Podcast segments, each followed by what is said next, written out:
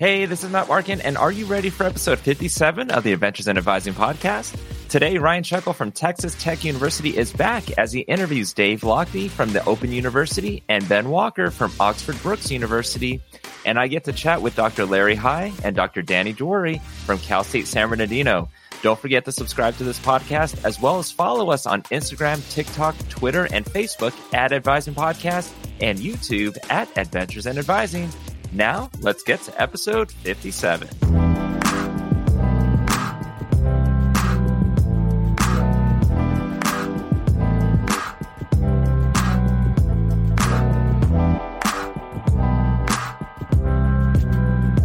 Hello there, and thanks as always for joining the latest episode of the Adventures in Advising podcast.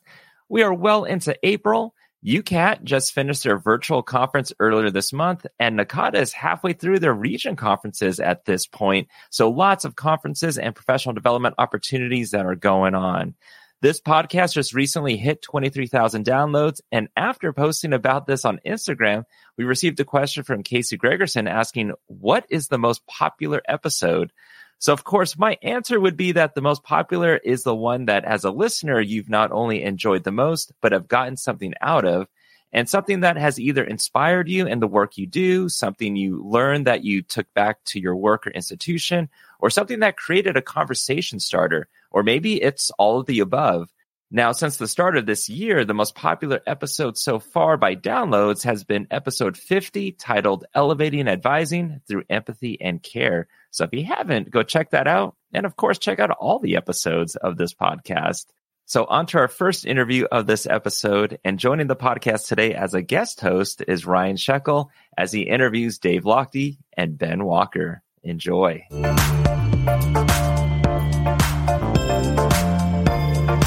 So last episode, we had Patricia McMillan from Ontario Tech University co-host and interview Sally Garner from University of Oregon. We're doing that again today. On this episode, we have returning guest Ryan Scheckel from Texas Tech University back with us. Ryan, how are you? Good. How are you doing, Matt? Well, like Tobey Maguire's Peter Parker character says, trying to do better. so last time we were chatting about the art exhibition that will be happening at the NACADA annual conference in Portland this October. But today you're back on to have the interviewing duties. So, Ryan, I'm super excited for this interview. Take it away. Thanks, Matt, for having me. I've never been on this side of the questions before, so hopefully I won't mess it up too much. Um, we have some great guests, uh, that's for sure, and I'm excited to talk with Dave Lochtie and, and Ben Walker today. Um, Dave is the operations manager for the personal advisory service at the Open University, which provides targeted one to one support for student populations identified in the institution's access and participation plan. Dave is chair of the UK Advising and Tutoring Association, or UKAT, which supports personal tutors and academic advisors across the UK, as well as co chair of the Association for Peer Learning and Support, which promotes best practices in student led learning. Dave is a qualified teacher and co author of Effective Personal Tutoring in Higher Education. He's worked in student services management roles at the University of Derby and the University of New Orleans, as well as serving as elected director, trustee, and governor of the University of Roehampton and Bournemouth uh, University Study Students Union. Dave is passionate about student voice, engagement, and student success. Welcome to the podcast, Dave. Thank you, Ryan. I'm very Absolutely. happy to be here. Sure.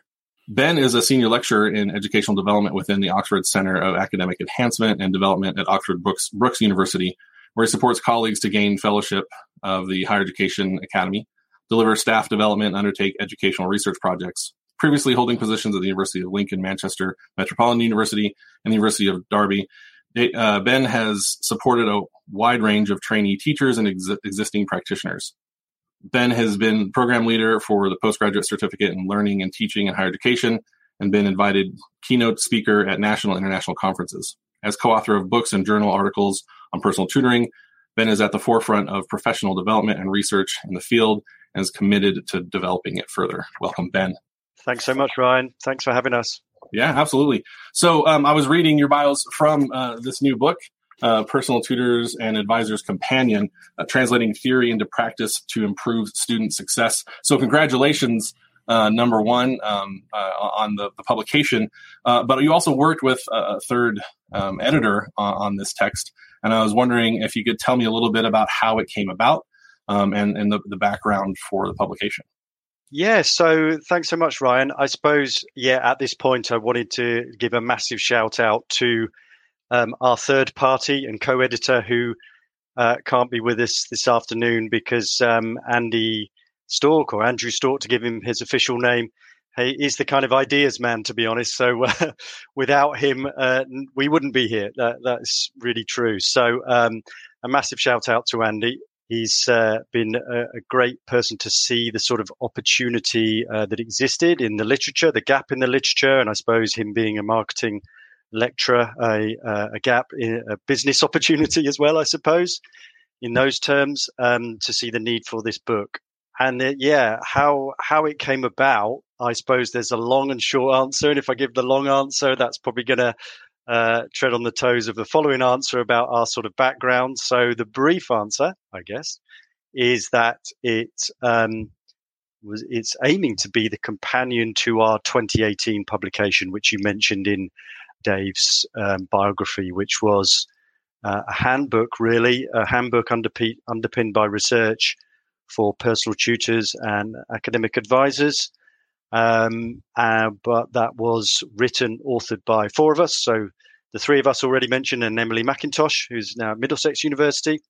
But what we really strongly wanted to do is kind of give it, give that text a kind of real world application specificity, um, I suppose. And that led sort of Andy being the ideas man and us uh, developing it further to say, how about going out to the sector in the UK and saying, what about real life case studies in institutions um, where they hopefully have applied the themes and concepts of the 2018 book and we can get them all to write a case study and sort of evaluate it and, and hopefully get it published. And amazingly enough, it ended up happening.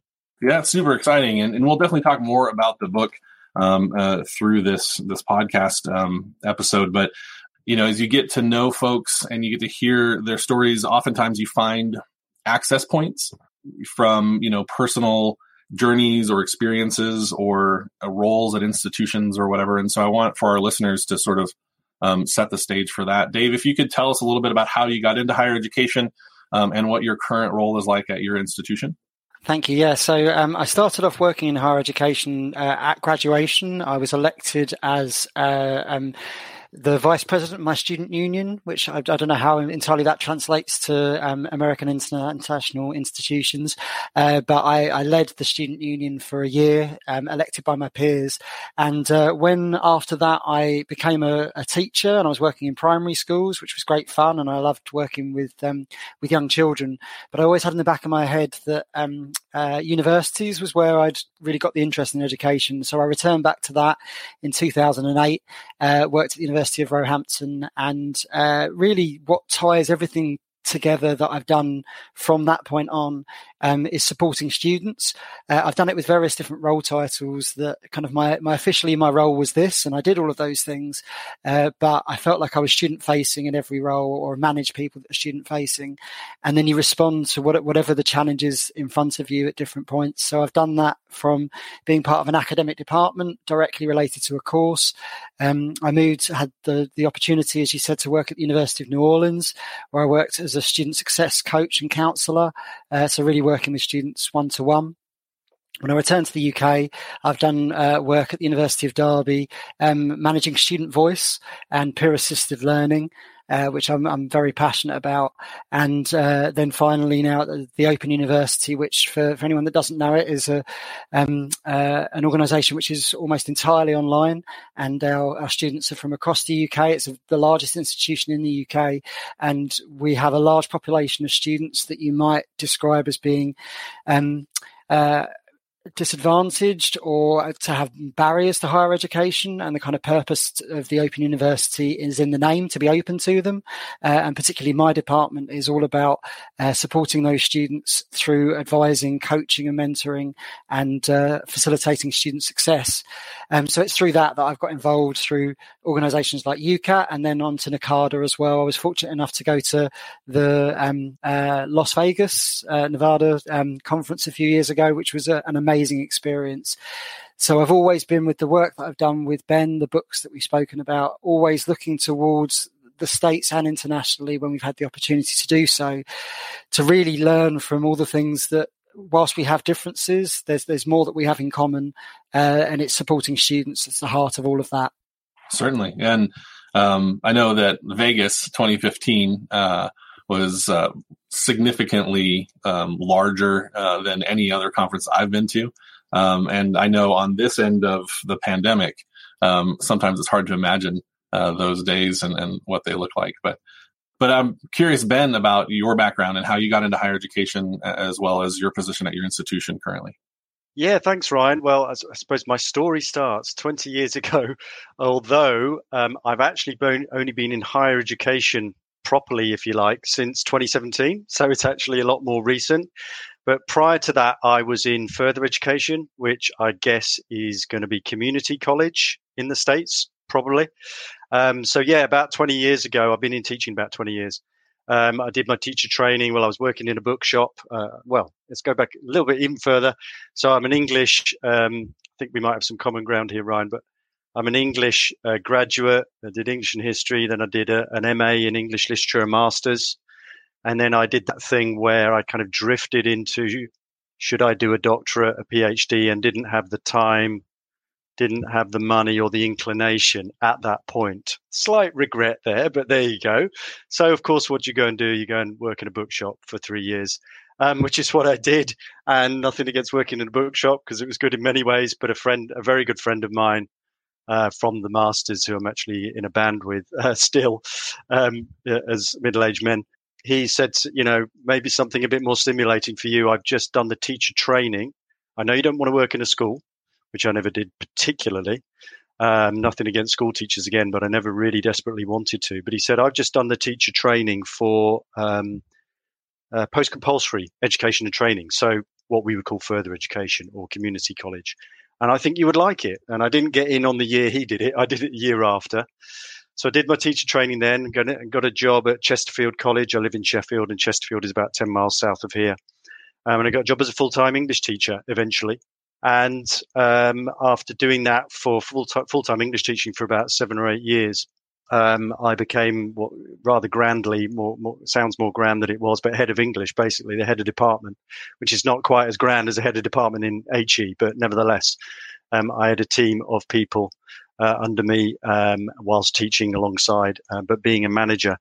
And then it's those strange twists of fate that we always talk about, don't we? About how do you get into advising? No one seems to have decided uh, one day. I'm going to get into advising. It happens in some strange, uh, as I say, sort of twist of fate or some strange happening. And in my case, it was a bad thing that hopefully turned into a good thing in that um, effectively I got made redundant or my role got made redundant whilst at the Sheffield College, which I was then working in as a manager, um, a manager in, within curriculum, within department. Um, and effectively, they reduced the number of roles. I effectively got made redundant, and within two weeks, I had to apply for um, a job. Well, sorry, I was encouraged to apply for a job at the same level called Learner Success Manager, which was in student support and experience. And, and I got that job. So that was in 2011. And at that point, uh, the link to advising is coming, um, coming soon. At that point, we uh, that job was brand new. We had a, a team of um, staff under us who you might call professional tutors or uh, you know, under a centralized personal tutorial system. Um, so more like primary role advisors in the States. And uh, we manage those people. So effectively in the college, we had to, or we were given the task of implementing a centralized new tutorial system in the college, which was, you know, in equal share, challenging, daunting, scary, and exciting. Uh, and, and then what happened is um, a guy called Andy Stork, who's already been mentioned, um, in 2013 got the same position as me. So there were three of us fellow managers, and I'd known him from when he was a business teacher and I was an English lecturer. Um, and he saw uh, rather an opportunity, a gap in the market, um, uh, and a gap in the literature to sort of, well, we've we've um, implemented this new system. It does seem there is a real need here to sort of um, help people out with uh, the professional development of um, personal tutoring and, and, advising. So that gave rise to a book that eventually got published in 2015 for the further education context, which has its kind of revised editions. Uh, they're not f- officially called that, but they're kind of counterparts in HE, which is this book we're talking about today, and its predecessor in 2018. So uh, that's what happened then. Um, around that time, I was a student support manager. um, in a college, which was very, very interesting with loads of social problems walking through the door. And it was kind of mine and my staff um, job to see those students in very challenging circumstances through their through their studies. So we learned an awful lot um, at the time. But at, during that time as well, I got into teacher education, which is um, effectively teaching the course that I had done, you know, back in sort of 2001, 2002. And so basically that was higher education, but located within further education. So what we call higher in further education here in the UK. And that was in partnership with Sheffield Hallam University. And you know, as time went on, I was looking to get a, a full time role within a university, um, and I saw a job rather nicely um, advertised for a research position. We're working on a national research project into personal tutoring, which was rather handy um, at the University of Lincoln, um, working with three other universities, just a two year contract. But that's how I got into um, uh, HE in the first place. And as those two years started to come to an end, um, I was applying for teacher education jobs, but this time, you know, uh, within HE. So uh, things like teaching on what we call here the postgraduate certificate in higher education, which is the qualification that uh, all lecturers basically who want to teach within universities in the UK either need to have as a qualification or be working towards, you know, once they are with us. So those are the jobs I went for, and then through various different um, temporary contracts and fractional, you know, part-time situations that we all know and love. Um, uh, working at Manchester Metropolitan University and Derby, um, doing that wonderful thing of having half a job for, uh, well, having a job for one half the week and another job for the other half the week, and everyone thinking you've got one job in one place, and you feel like you've got two full time.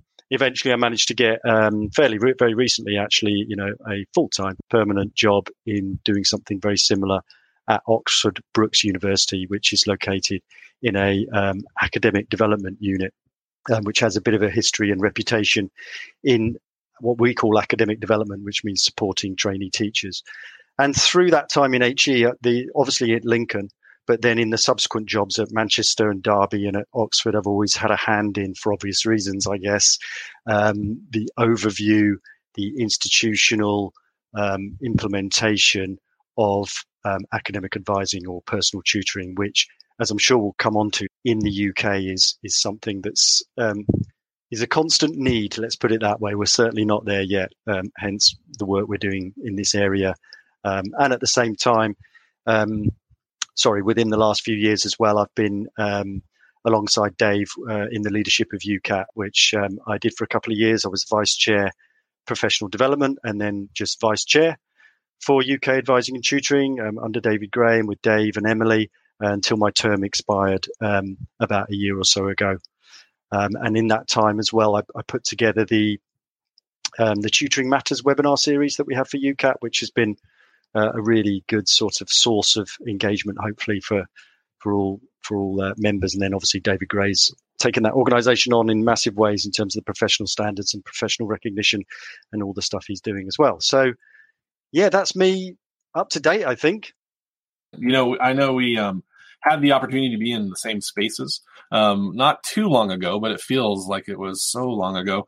Um, Sheffield in 2017 at the NACADA International Conference, uh, Plymouth in 2019 at the last in person UKAT conference, uh, which I enjoyed tremendously being a part of. Um, if you wouldn't mind, Dave, uh, tell us a little bit about your, I guess, the, the takeaways um, that you have on this side of of leadership and on this side of planning uh, conferences. Uh, currently, the UKAT conference is going on virtually right now, as we were discussing earlier. Um, you know, talk a little bit about your experience with with UKAT, with NACADA, and the role that professional organizations play in your professional identity and your development. Yeah, I've always thought that um, it's important to have that uh, working with colleagues across an entire sector and international sectors as well. Um, you have colleagues that you work for an institution, and that's important, and you share that. But I think it's always good to step back in everything that you do, uh, and that's why I wanted to work with Ben and Andy and Emily on the books. It's why I got involved with with UKAT um, as the organisation formed around about 2015. Um, and I found that through going to conferences like those, uh, it would when you step back, you really you, you, find your people, you find people that you've got things in common with, and it's not that you don't have that in your day to day job, but just that passion for student support was what shone through. And I always felt when I came away from a UKAT event and then later an NACADA event that um, there was that commonality with people that we're all there for students and we all take things on and are very passionate about that, and that just really spills into the conferences. And the the keynote speeches are excellent, the um, uh, workshops and presentations are excellent, but I always found it was the conversations in between those that I got almost the most value from, from all of the different people because you're hearing about day to day practice. And uh, as you said before, that um, uh, the Vegas NACADA conference was on another level for me. It was uh, numbers that I'd never imagined could happen in a conference. We don't have as many advisors and tutors that we, we could get at a, a UKAT conference. And it was really fantastic to see that many people with a shared uh, interest and different passions. And you could choose between lots of different sessions and really hone in on the things that, that kind of work for you.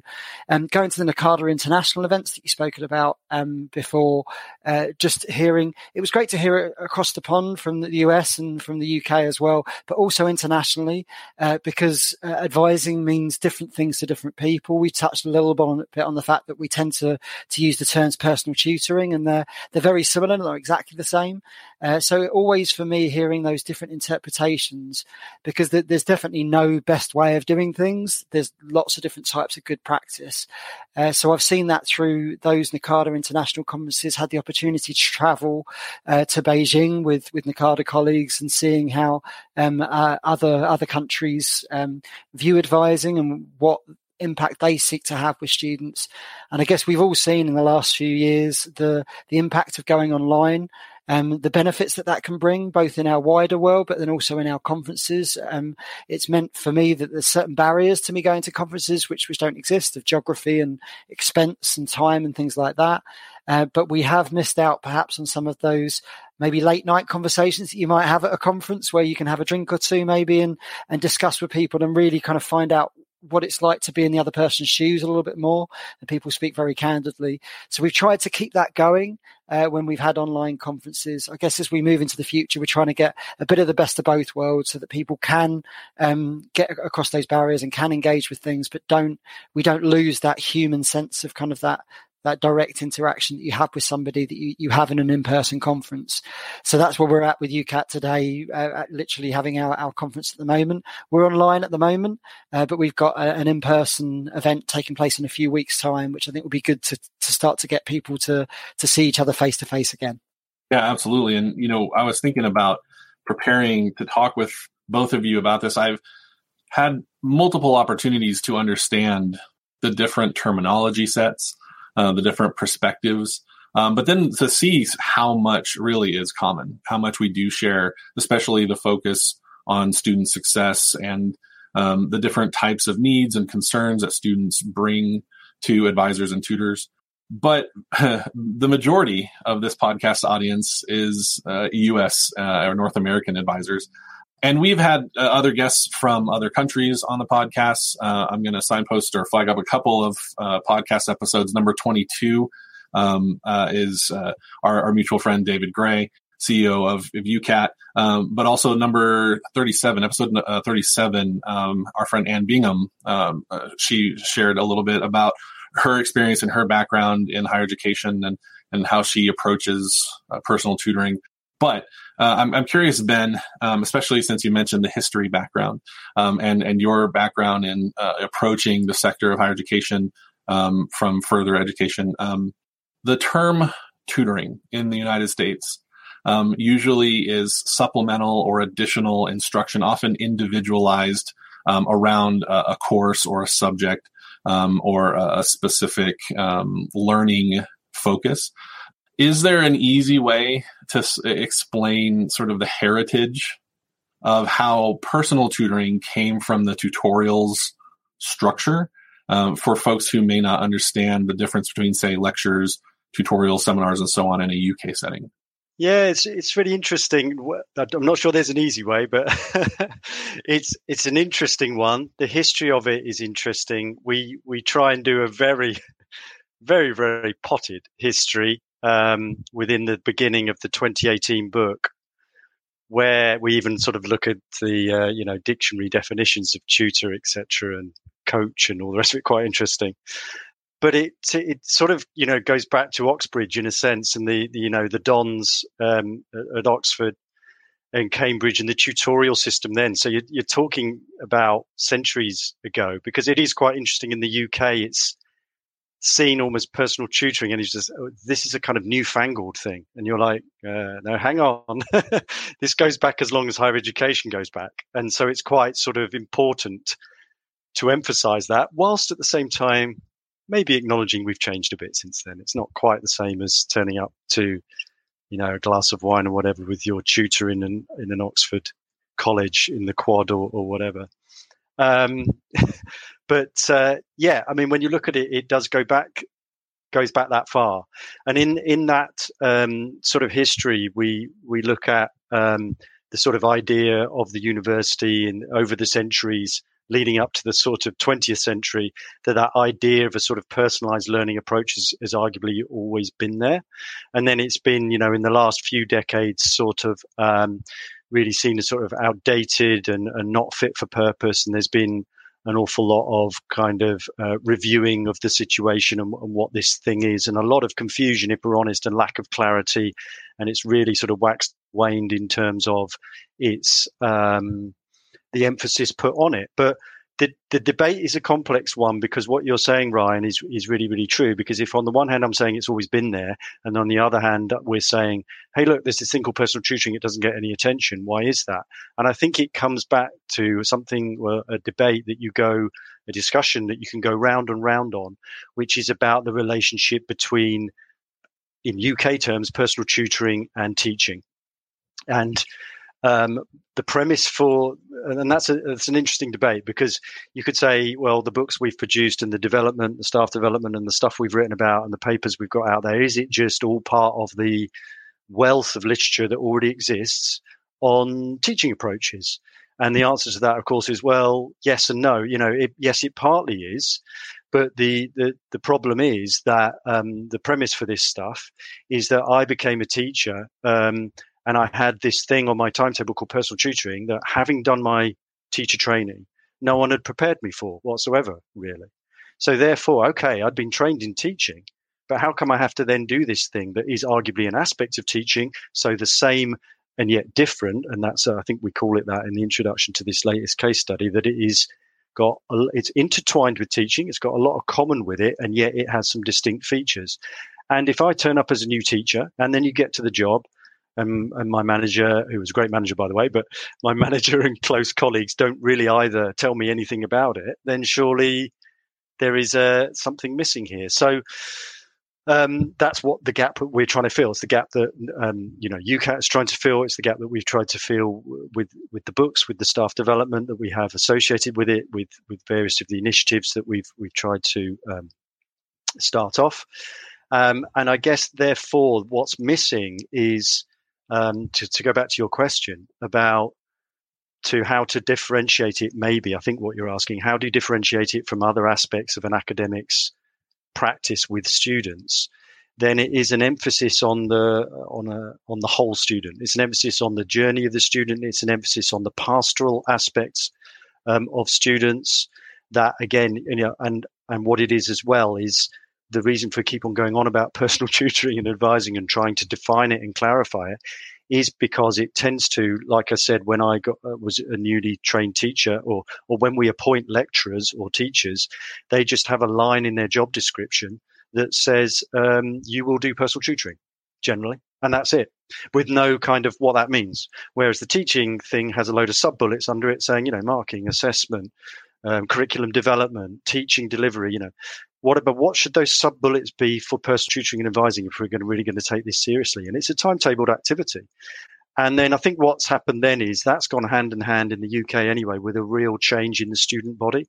So, you know, as I mentioned, I've got a further education background where you have behavioral issues, you have discipline issues, uh, there's a lot of social problems there, there's a lot of, um, what am I trying to say, diverse issues that students present with that we have to support. And higher education has increasingly mirrored that for obvious reasons, because the further education students of today are the you know higher education students of tomorrow. So therefore, what you've got is a bunch of academic higher education staff who may have been in higher education for 20, 30 years when this stuff wasn't really paid much attention to. Uh, the, the student body has changed. There is a, a, a diverse range of needs that we need to support students on, and the, and the staff development has not kept pace with those changes that have happened. So, yeah, I guess that's a sort of long roundabout way of answering your question. That it's all those things that that that we know kind of come into your classroom that impact on learning that we need to be support um, that we need to support students with that we arguably aren't necessarily very equipped for. So it's a sort of Venn diagram situation where there's a big overlap between personal tutoring and teaching, but a lot of that personal tutoring stuff to date has been somewhat undeveloped, which is hopefully what we're trying to address.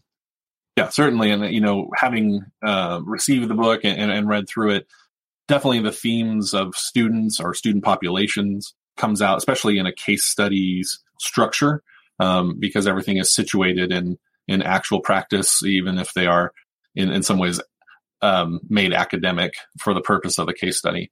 Um, they're real people in real situations, uh, addressing real personal tutoring matters. And, and I really appreciated that thematic nature, but also the structural element of case studies. Um, you talked a little bit about, you know, how it came about and how Andrew recognized the, the, the thing that was missing. Um, and then also the opportunity to provide a companion to the 2018 book but you uh, have done something that I don't know. I know a lot of people are working on, um, but don't really understand fully. You published a book in the middle of a global pandemic, and I would imagine that that experience, um, even as editors, um, was was unique in, in, many ways. Something that just like it sounds like sometimes advising and personal tutoring, um, nobody's really prepared for. Um, but I, am curious um, about your experiences in the just getting done the the the making of a book, especially during the last couple years. Um, what were what were some of the surprises that came from being a part of this process? Uh, Dave, if you mind going first. Yeah, no problem at all. Um, I think it was surprising. We touched a little bit on how, how much we have in common, despite because we focus on how like the, the diversity of the sector and the diversity of the students that we're uh, we're supporting, all of which is is true. Um, but reaching out to uh, to colleagues to, to get their views on different things. There's not a case study that went into that that I couldn't think of as relating to my practice on a day-to-day basis. There may be people that, that work in an Oxbridge environment, uh, Oxford, Cambridge. Um, there may be people that might work in a um, uh, what we would describe as a post-1992 institution, which uh, are traditionally more diverse. Um, but uh, everything that I've found um, through reaching out to colleagues within the sector is that we, we can learn things from each other. Um, and I, I, continue to do that, even though there's, uh, I would be on what you might uh, term a professional services side. There are colleagues there who are writing from being primary role academics. Um, I found that I learned a great deal from them as well. Um, and it just, from that diversity, we, we did find those common themes, and that was the highlight for me really in doing the book. I, I wanted to look at having done the 2018 book, which I, I, really describe now as what we think was going on in the sector at the time, based upon all of the literature, and we read up lots and lots. We all gave our opinion. We've all been working in the sector for for 10, 15, 20 years, um, and this is what we thought was going on. But we can really say now that there were 150 applications for people to to put things into this book. We we ended up with 50 authors um, uh, being writing parts of it, 25 different case studies, um, just amazingly diverse. But the common themes I found really really interesting. So kind of grouping that into how we were adapting to, as you say, uh, a change in um, everything really over the last couple of years. And it, uh, when we look back on uh, writing this book or editing this book, um, we can't get away from the changes that we had. We did the call for proposals before lockdown and received uh, lots of submissions for for chapters just as we were going into that that period. Um, But uh, as the uh, they've actually been written, the case studies, and we've then edited it and gone through the editing processes, we've done that as the sector has been reacting to, to this huge change that's kind of unavoidable. Uh, and that does come out in the case studies. There's lots of them that talk about how they adapted to it. Uh, and yes, as you say, like kind of writing a book.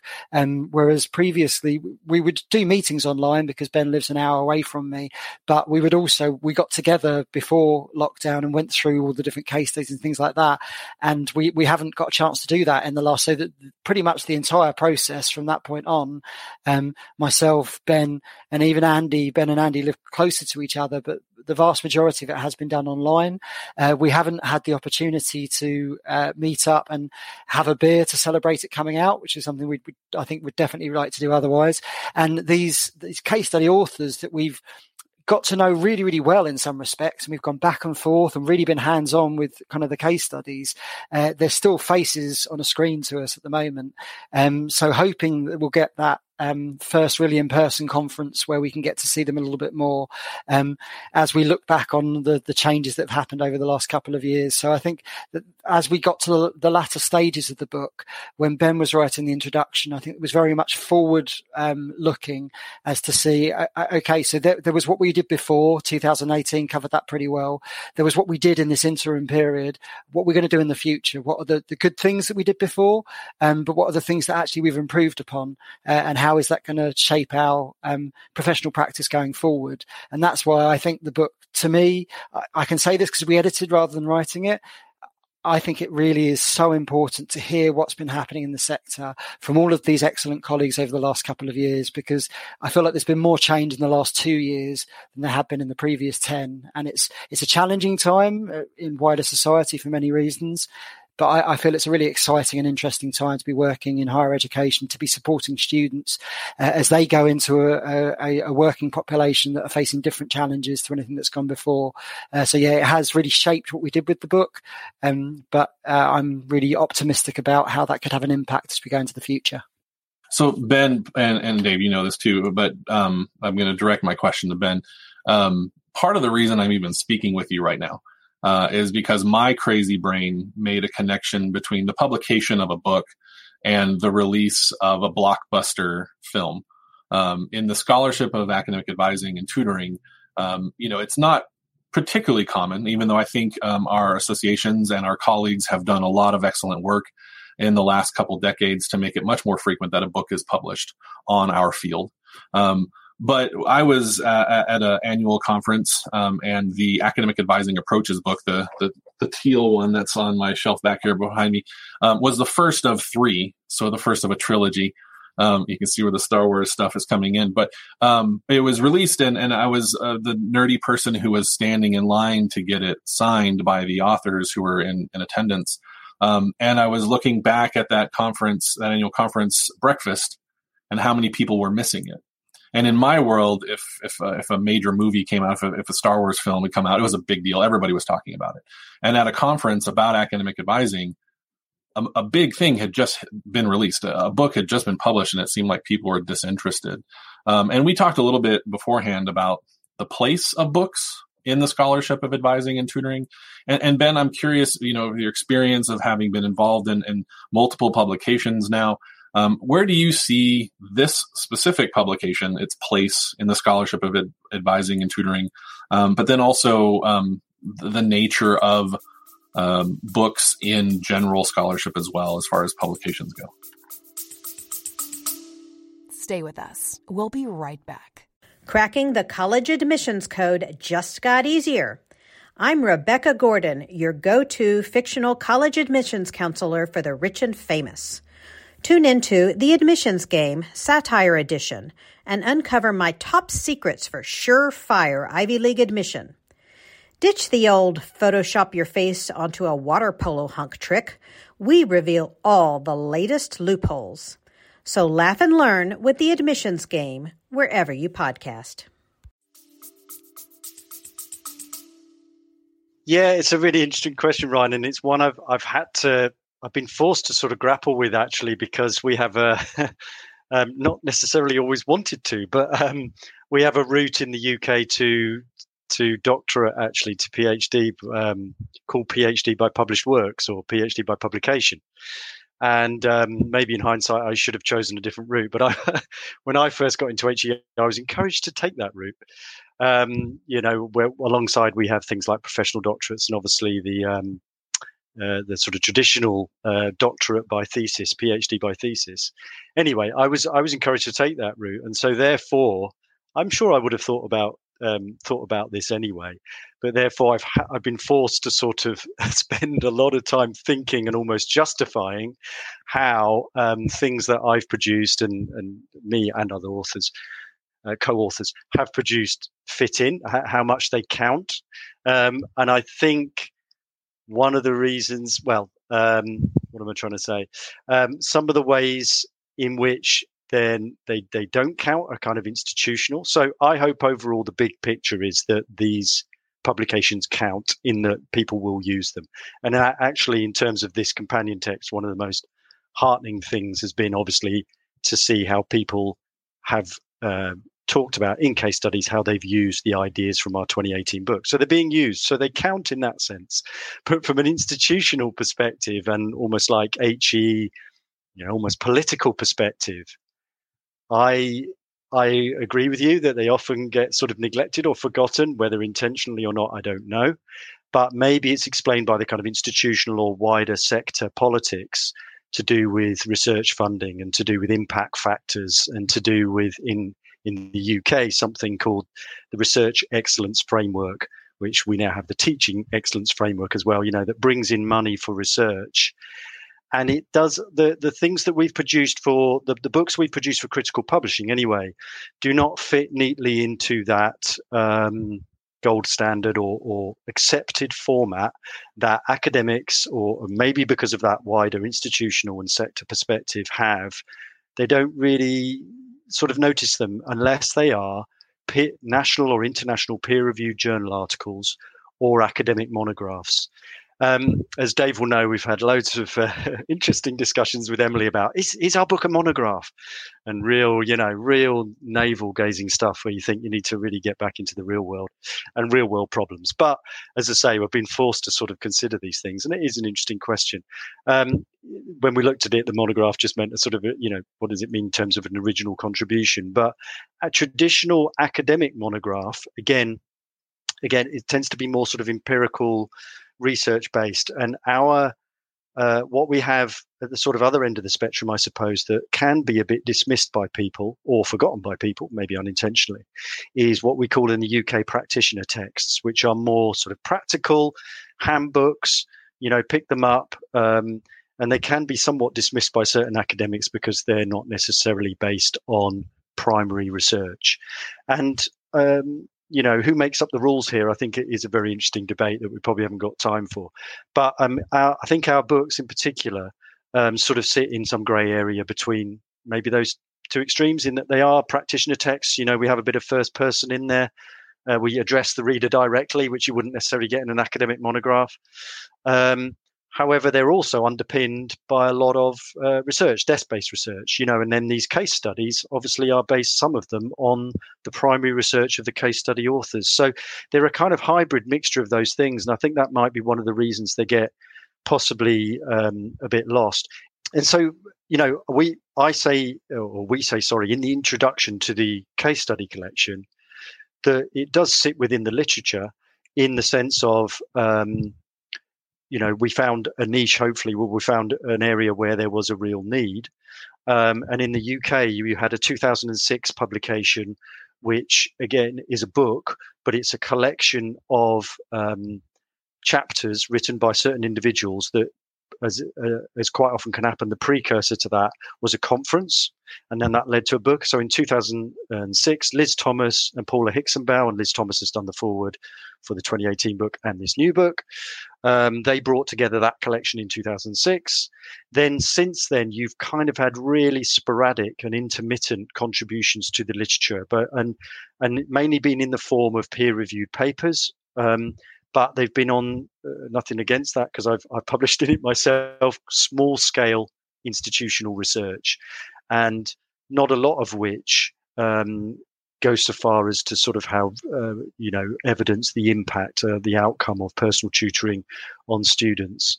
Then obviously we tried to sort of fill the gap in practitioner texts underpinned by research with the 2015 book, which was called "Becoming an Outstanding Personal Tutor um, for Further Education," and then then the 2018 book, and then alongside that within the literature you've had the, you know the UKAT. Um, developments as well, and then in particular, as as you all know, you know Wendy Troxel um, and Emily and Dave and Lisa Lisa Rubin, you know, doing the work on the, the global analysis um, of literature, which is that really sort of important piece of work going forward. So it's great to see that sort of interplay between the two. So hope uh, interplay between the UK and the US. That's what I was going to say, and that this global analysis is being done. So I see it as, and then what's great about that last piece of work that I've mentioned as well is that what Wendy has done there is, is, you know, really appreciate the massive complexity about how you judge the literature in this field. Like I mentioned about the inter- intertwined relationship between teaching and personal tutoring, you could argue there's a wealth of literature in this area, depending on how you define it. But you know, I still keep on coming back to no, there is this gap because there is this gap in specific emphasis that is needed in practice. So, yeah, hopefully it sits there. Um, in a, it has an important place, I hope, within the literature, and maybe some of the ways it doesn't always, some of the reasons, sorry, it doesn't always get picked up on is is it because it doesn't fit within that format that maybe a lot of people um, just gets so used to recognizing that somehow it doesn't fit neatly into that and therefore doesn't always get picked up on. But hopefully, uh, a, you know, a timely and important contribution in some way, nevertheless.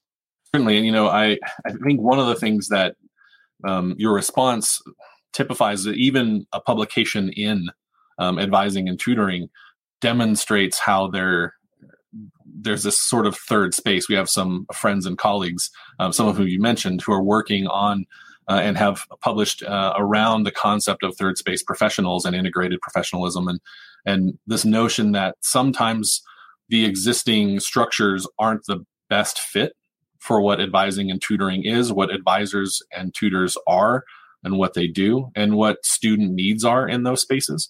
Um, and that maybe a third space is the best way to contextualize it. Um, but it, that was one of the things that I noticed not only um, in the introduction and the forward to the new book, but also in our conversation so far, is that at times there can be these, they, they seem like contradictions, uh, or perhaps they're more like paradoxes or whatever. And I was wondering if you had a particular favorite one um, that either came out of the book or this has been part of your your life as a as a uh, professional tutor or whatever that that sometimes it seems like this, but then sometimes it's like that. Um, the the sort of paradoxical nature of it. I think um, our friend Oscar van den Wijngaard might refer to that as like really resting in praxis, right? Like there's these two sides, and it's the interplay that matters most. Um, but I didn't know if you had a particular favorite or or one that really was resonating with you from the experience of this book or just in general. Uh, Dave. Yeah, well, we had uh, a couple of quotes that we've been uh, looking at as part of the the book, and uh, things. One of them, which didn't go into the, the, published version of the book, but it was kind of a not a mantra, but I guess a quote that was in our minds, uh, which was um, the cause and solution to all life's problems. Um, which the original quote is uh, talking about beer as being the cause and solution to all life's problems, and uh, is referring to Homer Simpson, if you know it. But we kind of spoke about that being how advising or tutoring sometimes is seen, um, and that uh, uh, when there is uh, in the UK, it would be that there's a teaching excellent framework that comes out. There's a student survey, uh, and institutions are trying to make their students a lot more happy, make them succeed more. Oh, the solution to that is is this. Um, it can be advising and tutoring, but when if it's not happening, then the problem kind of rests rests with them.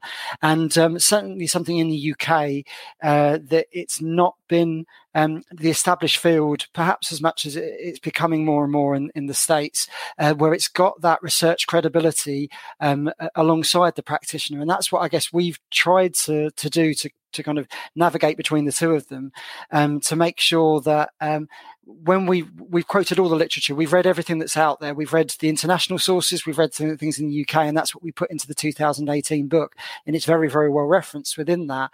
Um, but at the same time, we didn't want it to be kind of a, a dry academic uh, thing that people would read.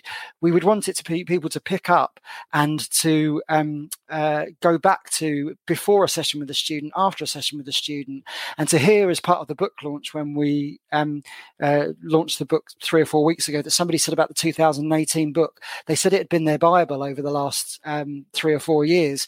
And that was really the, the best thing that I think we could ever hear as uh, as co-authors of that book.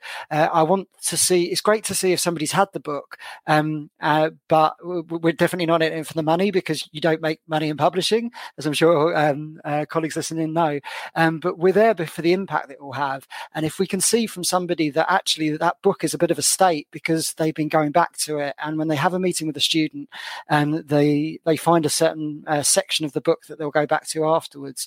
Um, so that's kind of what we've I, that's why I feel comfortable in most comfortable in that third space in between the two of them because like like Ben I've um, gone down various different routes of considering a PhD and done, done some classes in the states towards, towards one. Um, and I want to have that uh, academic rigor, but I also want it to be something that's actually going to have an impact upon um, uh, real life students.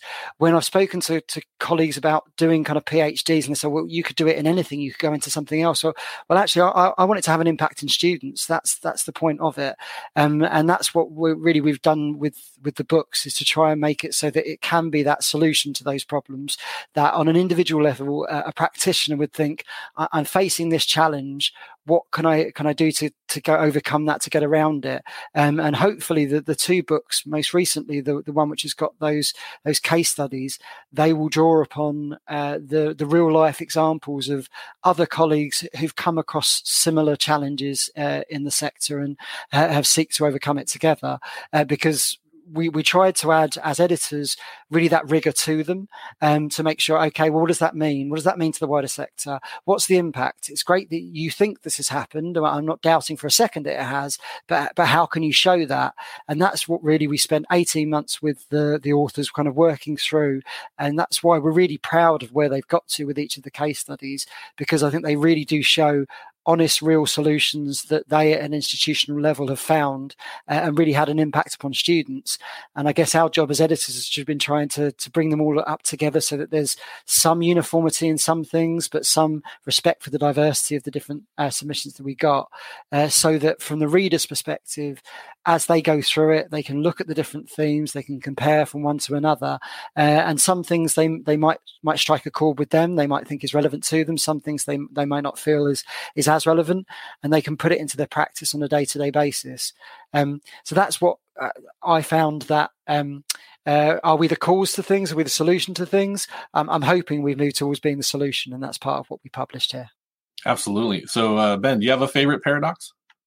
Yeah, it's a good question. Yeah, I, I'm not sure. Um, it's a paradox. I, I, there's another word. It's funny because the the amount I've not done loads, but conference presentations, conundrum. That's one that seems to crop up in the title of and ends up um, being in the title of some of my presentations that I've given to various conferences. And the reason for that has been something like tackling the personal tutoring conundrum is the title of one of my articles as well. And the reason for that has been probably what we've already touched on, which is um, why have we got something here, personal tutoring advising, that is absolutely central, should be absolutely central and crucial, and yet receives so little attention? Um, and I think, you know, to answer that, it probably goes back to some of the things we've dis- been discussing previously um, about its place and, and about people maybe not seeing it, um, you know, practitioners or managers maybe not seeing it for what it is. Um, the other, the, one of the ones that came out of the book that was a kind of favorite, I'm not sure it's a paradox. I don't think it is. Um, but um, in terms of a quote and sort of to remember, um, and, and, again, and again, maybe it is a paradox given what we've just said about how important this activity is. But one of our case, uh, well, two of our case study authors, co-authors from Manchester Met, Metropolitan University, um, came up with, um, you know, when they talked to staff and students, they caricatured, a lot of them caricatured personal tutoring as two people in a room that neither wants to be in for a purpose that is unclear to both. and, uh, you know, when they came up with that line, I was like, that's me. That's me 20 years ago as a new teacher. You know, that's how I felt and that's how the student felt. And yet here it is on my job description uh, albeit with no explanation. And here it is, you know, on my timetable. Um, and so it's, you know, not sure that's a, a paradox, but that's the, yeah, you know, that is the challenge. Uh, and as as we've said, this is that's a, a key challenge, as Dave's already said, that we're trying to hopefully solve and make that no longer the case for both the student and the staff who uh, who is involved in a tutoring interaction. Well, certainly having spent uh, the time that I have with the book and, and the previous book and the work that y'all done, I know that the, the clarification efforts are well underway. Um, and uh, and I appreciate so much um, your time today, giving us a perspective of just that kind of commitment to the community that that's being built, the communities of practice, and and refining uh, the important activity of personal tutoring and academic advising through scholarly efforts. Um, the, the, personal connections and, and, the conversations that we have the opportunity to have in these informal spaces um, are, are so valuable and so meaningful. But without the work of um, formal um, sharing of uh, scholarly perspectives, whether through presentations or publication, uh, whatever shape they may take, um, sometimes it's folks just talking about work. Um, but we have the opportunity, I think, as academic advisors and personal tutors to readily engage in these conversations. And uh, this podcast is just one of the many ways. Um, but I'm honored uh, to say that I have had the chance to get to know folks like you from all across uh, the world who do work that is very similar to and shares far more in common um, with the work that I do uh, than uh, a couple of words or terminology differences.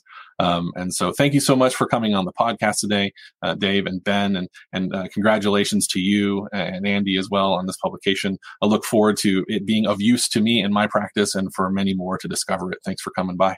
Thank you for having us. Thanks so much, Ryan. Great to be here. Thank you.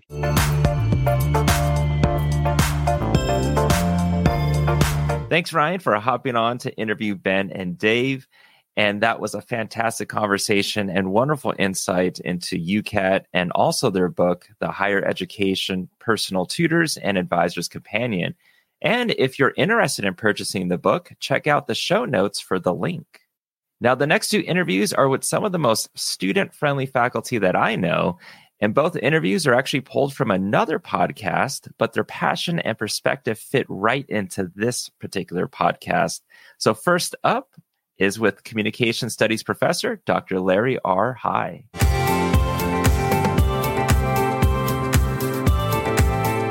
Dr. Larry R. Hygh Jr. is a lecturer and the internship coordinator in the Communication Studies Department with an emphasis in public relations, strategic communications at California State University, San Bernardino. Prior to CSUSB, he was a senior communications manager for the Black AIDS Institute, the only national HIV AIDS think tank focused exclusively on Black people. Hygh spent 20 plus years as the chief communications officer for the United Methodist Church in five different regional offices in the United States and the International Mission Agency when it was based in New York City. He has lived in Boston, Washington, D.C., Sacramento, and Jackson, Mississippi. He has also been an adjunct instructor at Folsom Lake College. He earned an EDD in organizational leadership from Pepperdine University, MA in mass communications from Stephen F. Austin State University, and a BA in radio television from the same institution. During undergrad, he interned at the White House, U.S. House of Representatives, and the 1996 Summer Olympics in Atlanta. Hygh describes himself as a fun and adventure enthusiast who is a foodie and loves to travel. He has traveled to six of the seven continents, 29 countries, and 47 of the 50 U.S. states. You can also visit him on the website, larryhygh.com. Professor, welcome. Thank you for having me today, Matt. yeah, no worries, no worries. Yeah, I'm glad this worked out. Um, I know we've we met each other a few years ago. We have people that we both know uh, within academic advising. So uh, Amanda Roberts Mather, and well, so we go back to elementary yeah. school. I did not know that. And so, so I guess that might be my first question is, you know, so we have that connection with Amanda. How did you uh, meet her? So we know elementary school and how has that friendship developed over the years? You know, we went to elementary school together in Marshall, Texas, at St. Joseph Catholic uh, School, and now through the the uh, miracle of social media, we're able to keep up with each other. Uh, and I know she is uh, out of the country, uh, in a position out of the country, and so it's it's been great to just follow her journey uh, as well. But we keep up through social media, but we both grew up in in Marshall, Texas. Yeah, and I know when you first started at, Cal State San Bernardino, you know, Amanda reached out to me through social media. Was like, "You got to go and and meet Larry." And then we met at one of the events and then we've kind of connected um, over those years. So, can you talk about your path, your journey into higher ed, um, into teaching, and eventually how uh, you wound up at Cal State San Bernardino? Well, it's a it's a, a, roundabout process. Academia is a second career for me, and so I spent 20 plus years as a communications public relations professional, a chief communications officer uh, in the United Methodist Church, and in five different regional offices across the country, and in our international uh, mission agency when it was based in New York City. So I spent 20 plus years uh, uh doing that, uh, and then when I was in Sacramento, I, I started adjunct an adjunct professor at uh, Folsom Lake College because teaching was always something I wanted to do, and it was time for a career change. And so I uh, began to look for uh, academic uh, positions, and uh, there was a full time lecturer position at CSUSB, and so I applied. So uh, I have the opportunity to teach students what I spent 20 plus years of a professional career doing. But so this is a, a, a good second career uh, for me. And it's been uh, so far so good, and it's been a, a, good transition, I would say. Yeah, and you know, I I follow you on social media and and see really like how involved you are, like not only at Cal State San Bernardino, but within the community. And I'm like, do, does does Professor Hygh sleep at all? You know, so it always seems like you're you're on the go, always doing something. And um, on your website, there's a quote on there that says, uh, my purpose is to help people find the greater good in humanity by celebrating what's right in the world.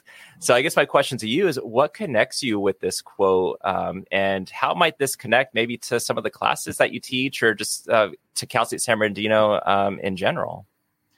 That is my uh, personal mission statement. And the personal mission statement uh, began from work I started doing in my doctoral program uh, at Pepperdine. I have an EDD, of course, you read in organizational leadership. Uh, and the first semester you kind of spend uh, in that program uh, with your own personal leadership. And one of those aspect of that is, is defining your personal mission statement. So it came from that work, and there's a full personal code of ethics that fleshes out on my website what that means to me. But it uh, it is how I move and operate in the world. Uh, it is uh, uh how I choose what projects I take on in the community. Uh, it's how I choose my career path. Uh, it's how I say yay or nay to opportunities that come my way. but it's basically how I want to show up in the world. And in my business and professional communication course that I teach, we spend some time starting with that process of thinking about what it is that you are about and how you want to show up uh, Uh, in the world uh, with uh, in that particular course. And so they began the work uh, doing a personal mission statement. Although uh, this took some time for me, so it's not fleshed out, but we just kind of plant the seed. but for me, it, it, it's everything. It's it's how I want to show up in the world and how I choose what I will tackle. And so it doesn't fall within that, whether that be career wise, whether that be community organizations. I can say yay or nay because it does not fall within that, that personal mission for me. Yeah, no, that is definitely a great quote and great life advice, whether it's a student or myself or like you, because it's your quote.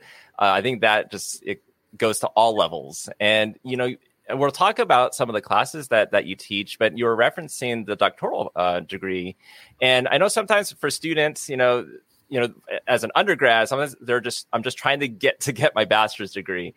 Do you have conversations with some of your students about uh, to have them start maybe planting that seed, thinking ahead of like if, depending what they want to do, that they mm-hmm. might need more education, like whether it's a master's degree or going into a doctoral program?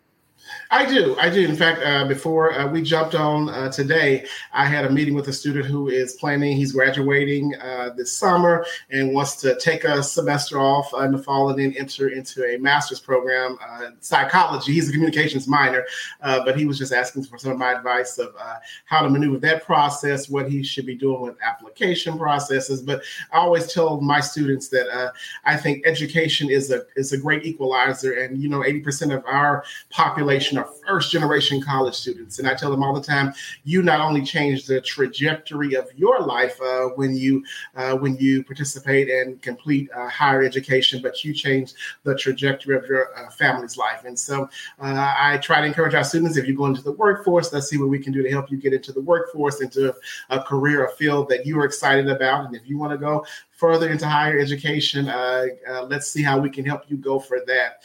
My doctoral program was not plan per se. Uh, undergrad, I finished undergrad in three years, and so I kind of rolled into my master's program at the same institution. Um, uh, but the doctoral program um, was something that one of my one of my friends actually encouraged me to do. Uh, it was a after meeting parking lot conversation, and he was in this in this program. He started to tell me about it, and it's a cohort model, and uh, it was for working folks. And so I was like, this is a great opportunity to uh, to go even further uh, in my educational pursuits and explore leadership, something that was totally totally different uh, from communications. Yeah, it's it's funny to kind of reflect on that in a way where let's say that conversation never took place, like hmm. in that parking lot, you know, and then it's like, where would would you have still gone on to uh, the doctoral program? Would you have met with that friend later on sometime, and then it still led you on that path, or could have led you somewhere else? So I think sometimes we think oh, we just got from point A to point B, and it was like this direct path. And sometimes it was just this random conversation or mm-hmm. randomly meeting someone that led into a different conversation that got our interest, you know, to, to something else. And it was a cohort model too. So then, even from that program, I have some folks who are lifelong friends now, uh, yeah. uh, who've helped uh, students uh, at CSUSB with various uh, projects and have been speakers in my courses. But then I have some just some lifelong uh, friends from that program too, as well.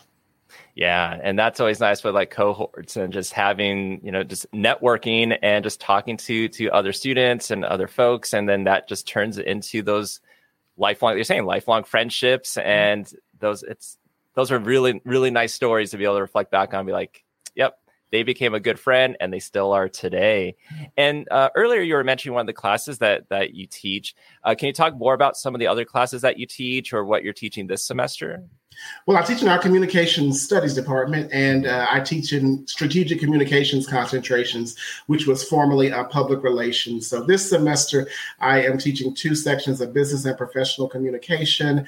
Uh, I am teaching an advertising and social communication course. I am teaching uh, also our strategic communication campaigns course, uh, and I've taught other courses in the uh, strategic communication track, which are public relations writing, uh, as well as crisis communication. I'm also our department's internship, internship coordinator. Uh, so I'm supervising about 15 interns uh, in the field of communications in various uh, industries uh, right now this semester, too, as well. So teach four courses and supervise about 15 interns. Yeah, so it seems like there's probably a good chance that uh, some of the students within that those concentrations might end up having you for multiple classes for their time at Cal State. Uh, yes, uh, and so last graduation back uh, in December was my first actual uh, in-person graduation and it was uh, bittersweet and it was moving for me. I know as much as my students because uh, uh, a lot of those students uh, that graduated uh, from our concentration started with me uh, and we were actually in person and so and a lot of them had their last two courses with me and so it was just like oh my god to see the growth and they're going into various jobs and they're going to knock it out of the park and so it was just like this is this is what it's about. When they were walking across that stage i think I was as, as excited for them uh, and their their extended families uh, uh, that were gathered because I know uh, I know they they told me their various stories too on the journey, and so mm-hmm. it's just it was a great full circle uh, moment uh, for me. Stay with us. We'll be right back. You love listening to podcasts, but have you ever thought about starting your own podcast? Maybe you want to build a brand, grow your business, or are looking for an excuse to talk about your favorite hobby. Whatever your reason for making a podcast, Buzzsprout is the place to start. Since 2009, Buzzsprout has helped over 300,000 people launch their own podcasts. Buzzsprout walks you step by step through the whole process and will give you powerful tools to start, grow, and monetize your podcast. Ready to get started? Click the link in the show notes to get our free step by step guide to starting your podcast today. Yeah, it's full circle. And then they've gotten to know you, you've gotten to know them. And then they know that they can contact you if they have questions or they just want to follow up and let you know, hey, this is what I've been doing after I've graduated. Yeah, and they keep up on uh, some of them from my uh, uh, keep up on LinkedIn and social media, and so it's it's. Uh, I think it's easier to keep in touch now with folks than it, of course, the, the miracle of social media than it used to be. And so yeah, but they let me know all the time uh, what they're doing, uh, and I'm I'm excited. I'm so excited for them. Yeah, you know, back in the day, we had to physically write a letter and then put it in an envelope and mail it out. mail it out, or pick up the phone and call. yeah oh goodness, actually talk to someone on the phone versus just texting them. so, I mean, you teach like many different classes. Do you have like a favorite topic or, or class that you teach? I have uh, favorite portions of every class. I would say probably my strategic communications course is the favorite. Uh, it is uh, uh, usually it's seniors for the most part. Some some folks within a semester or two, but most of the time it's folks who are graduating. Uh, but that class, uh, they self-select into teams, uh, and then they self-select in their teams a nonprofit to work with in the community, and they produce uh, for that nonprofit a full public relations campaign, and they execute a portion of that campaign. So at the end of this semester, we will have worked with about 18 uh, nonprofits in the Inland Empire, but they get that real life experience, uh, and I like to just uh, I like to see where the aha moments go with the challenges, and then with the opportunities of working with nonprofits because the nonprofits range in size and scope of what they do, uh, and then also uh, in resources, what resources are available. And so uh, uh, that is a very hands-on class, and so that's probably one of my favorites. Um, but then, like our business and professional communication, it is uh, uh, you're learning stuff like resumes, cover letters. Uh, they do a biography. Uh, they start the work of doing a personal mission statement uh, and a personal professional uh, development plan. So I love to see just the aha moments that go off go off, the lights that go off uh, uh, on some of the discussions we have. And then, like, I'm teaching advertising and social communication. I love it. So, like, uh, we're going to talk about Super Bowl ads uh, and in, in the context of just advertising and social communication next Wednesday. Uh, and then in the fall, when I taught it, uh, of course, it was political season the last time I taught it. So we looked at and political ads. And so I'm a real world professor. And so, like, I try to bring what is happening in the real world make it relevant in the classroom, and and uh, also how do you plug into whatever the dialogue uh, that's going on in society? How do you how do you make that fit into your everyday existence and think about it uh, in a critical uh, in a different way? Yeah, no, I I like that you very much it's not just theory based it's like how can we put this into practice and then really connecting it to the real world because sometimes i'll meet with students and you know their comment might be like it's just hard for me to kind of grasp what i'm being taught. And in this case like let's say with some of your classes you're connecting it. So for them they can make those connections easier and hopefully easier uh, easier for them to learn and remember that material and be able to apply it. So that's really cool and I take feedback from them as well too. So, mm-hmm. like uh, at the end of the semester, we do this whole exercise. What did you learn? Of course, what would you change about it? And so, even in the advertising course, uh, mm-hmm. the first semester I taught it, uh, students were like, "Well, we talked about ads, we saw ads, but we never produced any ads. So, why don't you have us produce?" And I was like, good idea. And so the next time I taught the class, now uh, they work in the process. From the end, the end, the last project is actually producing an ad uh, uh, in the frame, framework and using the concepts that we've talked about uh, throughout the course. I'm assuming already if anyone is listening to this, they might be like, I wish I either had taken Dr. Hygh or can I change my major and, and take Dr. Hygh's classes or maybe do a minor uh, in communication. So you might have might have some some more fans here and you are also the internship coordinator in the com studies department and you know sometimes we you know when we hear the word word internship the term internship that might make some people their anxiety jump and it's like oh how do i find an internship how do I know what internship to do? How do I balance that if I get an internship with the rest of my classes? Should I do it during summer or do it during the regular semester? I mean, I know everyone's situation is different, but when you have those conversations with the student, um, you know, if they don't know where to start, how, how do you help them out with that? I always try to start with the the end goal. I believe you know uh, uh, with the Stephen Covey begin with the end in mind, and so try to figure out like what is what is your ultimate career goal. You know, what do you all what do you have on your plate now? And so like I even have real conversations. Like I know I've had students who've had multiple jobs or caregivers, and so like what can you what can you fit in? What can we let go of? Uh, and what is your ultimate in uh, career goal? And uh, helping them try to find internships that fit uh, within uh, that realm. Um, and so I mean, we have students. Uh, I supervise interns for all of the all of the concentrations, and so uh, they vary as to what they do uh, in uh, those various internships. Um, but basically, I meet with them uh, three times throughout the semester, and we they work through a workbook, and then we do a lot of reflection. And so, uh, at the beginning, usually I meet. They've started and so we talk about you know how's it going? Uh, and then one of the books that i assigned them is how to basically function on an internship. But it's a good book on how to function uh, in a actual job uh, business uh, setting. And so we talk about how it's going uh, what are some of the obstacles challenges that you see possibly coming up.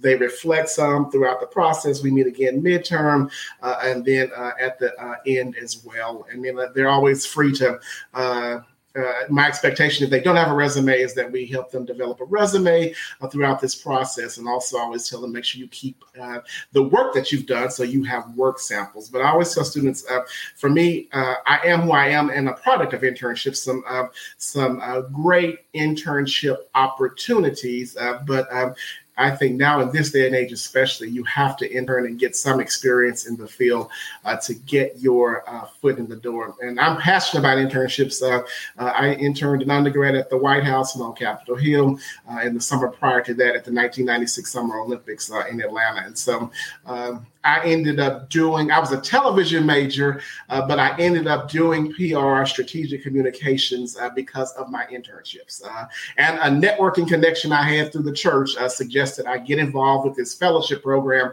uh, as I was graduating. Uh, and then, next thing I know, I've had a 20 plus year career. and yeah. so I tell students, I've not planned this. I know that some people have life plans and this that's, that's just not how I function. It's not who how I've uh, maneuvered the world.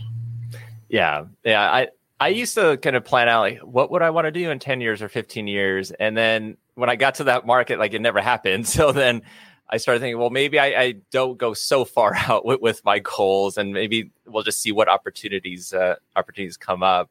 But yeah, I mean that's kind of how life is. Sometimes it's just things just opportunities might happen, or you just might have that conversation or network and but I like how in your classes, like you're making everything kind of go full circle, uh, whether it's when you're um, an internship, uh, when you're working with those students throughout the semester, or if it's a class that you're doing the lecture on. And you've done a lot of different keynotes. You've been a keynote speaker uh, various times, and you've spoken on various topics, so related to racism, racial justice, and diversity and equity with these topics, are you able to weave those in into conversations um, in your classes or with your students?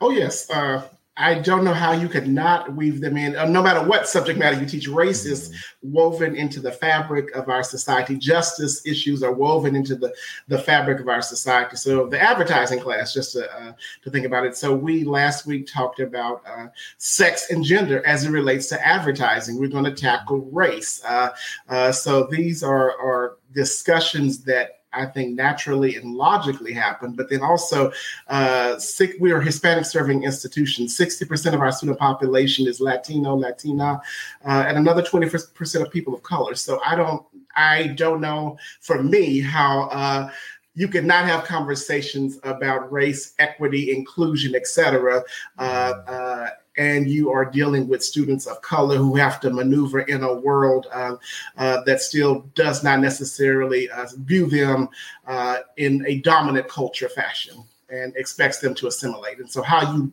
how do you not have uh, conversations about race justice, equity, inclusion, et cetera?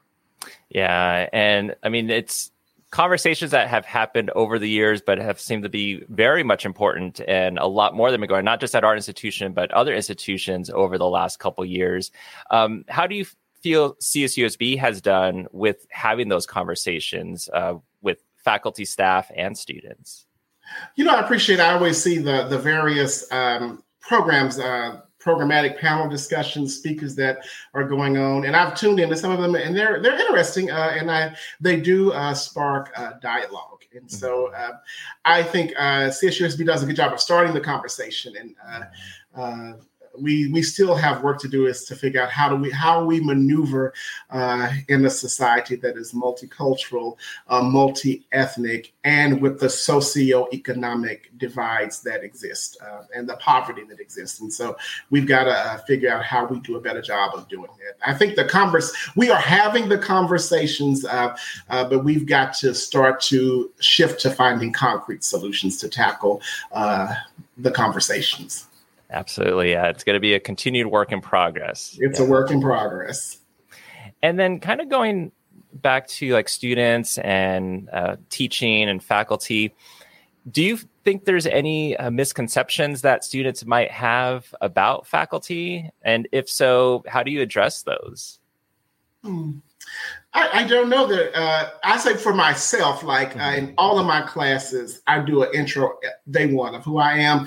I tell them, you know, I'm a second career academic. Just about the things you read on the bio, I go more into depth with those. Uh, I know some of them follow me on Instagram. We're connected on LinkedIn, and so they know that uh, uh, I have. I love what I do. This is what I'm called to do, but I also have a life outside of CSUSB. So uh, uh, and I get questions about stuff. So I know that uh, they don't necessarily uh, I think have uh, some preconceived notion about me as a professor or or some misconception. Because uh, uh, I, you know, I'm, I share. I probably share more than some of my colleagues do. Yeah. And I think that, like you're saying, like it, when you start your classes, it, like you're talking about yourself so that that way the students get to know you. And I think that that definitely helps because I know some of the students that I meet with or conversations I've had with other advisors uh, that about some of the, the concerns that students might have is it's like an intimidation factor, you know, where they kind of just maybe hold the, the instructor like they're either on a pedestal or something like, they you know are they are they like me are they you know are they human too um, so I think you kind of let go of some of that anxiety for them, uh, basically by getting for them to get to know you. And they're like, okay, I understand this professor. I kind of get their personality, and that's going to help me be a better student with knowing what I need to do uh, for this class. And I always tell them too that we all have life issues and things that come up. Like professors are not immune from that. So if you got some issue going on, like you ain't you don't have to tell me what it is, but let me know. Hey, professor, I got an issue right now. I need an extension on that, or can you work with me?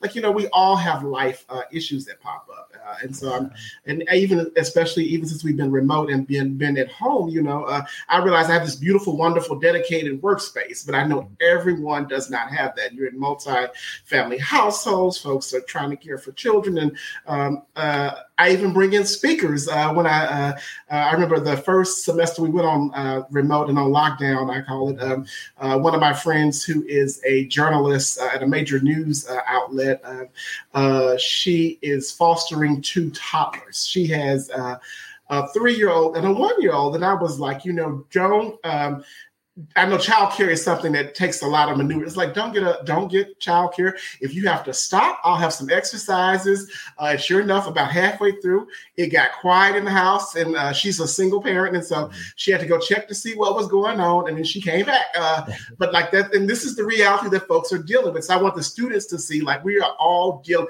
She is a professional at the top of her game, uh, fostering two little kids, and she still has to like uh, try to get everything done uh, that needs to get done. And uh, she's doing this lecture to you, and she has to stop because the little kids are are doing little kid stuff. right. yeah, I mean, these last couple years, some some days it feels like it's gone on forever. Other days it feels like it's it's gone by so fast. And then you know we were back on campus. And I guess during this time too, like what other like challenges or successes ha- have you witnessed w- with some of your students during these last couple years? I think our students are some of the most uh, resilient uh, folks that uh, I tell them all the time, you need to reframe your hardship and tell your story because uh, y- y'all are some of the most resilient folks that I know. I'm like the student I met with this morning. Uh, I know he's held down two jobs. Uh, he has had amazing grades, not only in my class, but has a great transcript and is a caregiver for his father. And so uh, these are the stories and the type of students. Have a lot of students who are single parents, uh, but they are resilient and they are making it happen. They're make, making life work uh, with all of the varied obligations they have, uh, and they are still uh, trying to pursue uh, a higher education. I will say, I think as a society, one of the things that uh, I've seen with our students, I think that uh, some of the, the challenges they've had. Um, uh, are exacerbated just because of the pandemic. And, and one of the big, I think, root issues that we deal with uh, with some of our pop, a lot of our population is poverty. Uh, and we as a society, society have, and I don't have the answers, have not uh, just tackled poverty. But I think a lot of challenges that our students have stem from poverty and uh, uh generational poverty. And so, uh, how do we um, find ways to work with our students, but then also with the family units to, to, to break these cycles? And I don't have the answers, but I think uh, collectively as a society, we've got to really start to, to grapple uh, with what that means. But our, our students are some of uh, the most resilient uh, folks uh, uh, that I have ever known. Yeah, no, 100, 100% agree, 1000% agree. What do you like about working at Cal State San Bernardino? I, mean, I know one of the answers is probably going to be the students, you know, but what what what is it about CSUSB over these last few years now that this this is this is a great institution for me to be at? It's definitely the students. I mean, uh, having 80% of the student population be first generation college students at graduation, uh, when they had uh, the students who were first generation stand, it was hard to look around and find students who were not first generation. And like I tell them, uh, you are changing the trajectory of your life, but the trajectory of your family's life uh, for generations to come. Uh, the photo behind me is my great great grandfather who was a freed slave. And so somebody post slavery on both sides of our family family, uh, they started to uh, to tap into higher education. And uh, we, I come from a family of educators and entrepreneurs, and so uh, my life, I know, is is has been blessed, and it, the trajectory of my life is such because uh, uh the folks who came before me, who were educated and made sure that. Uh, I got uh, the best education that was possible, and that I was exposed to many different opportunities throughout my growing experience. Yeah, awesome. And as we wind down with this interview, you know, you've had so many positive statements, you know, that I think can resonate with, with our students. But uh, with this time left, is there anything else, any other message you'd like to, to say to our students uh, if they're listening? You know, I always tell students there are three three good things that I love. Three things that I love. Uh, uh, always make sure you got good ride or dies. And so uh, uh the folks who are in in my inner circle are folks who show up with me. They've been with me uh, on mountaintop experiences when everything was going good, and they've been with me in the valley experiences when life was not so good and things were bad. So uh, find folks who know the real you and love you for who you are anyway, and who encourage you, but also who push you and challenge you when you're not uh, being the best that you can be.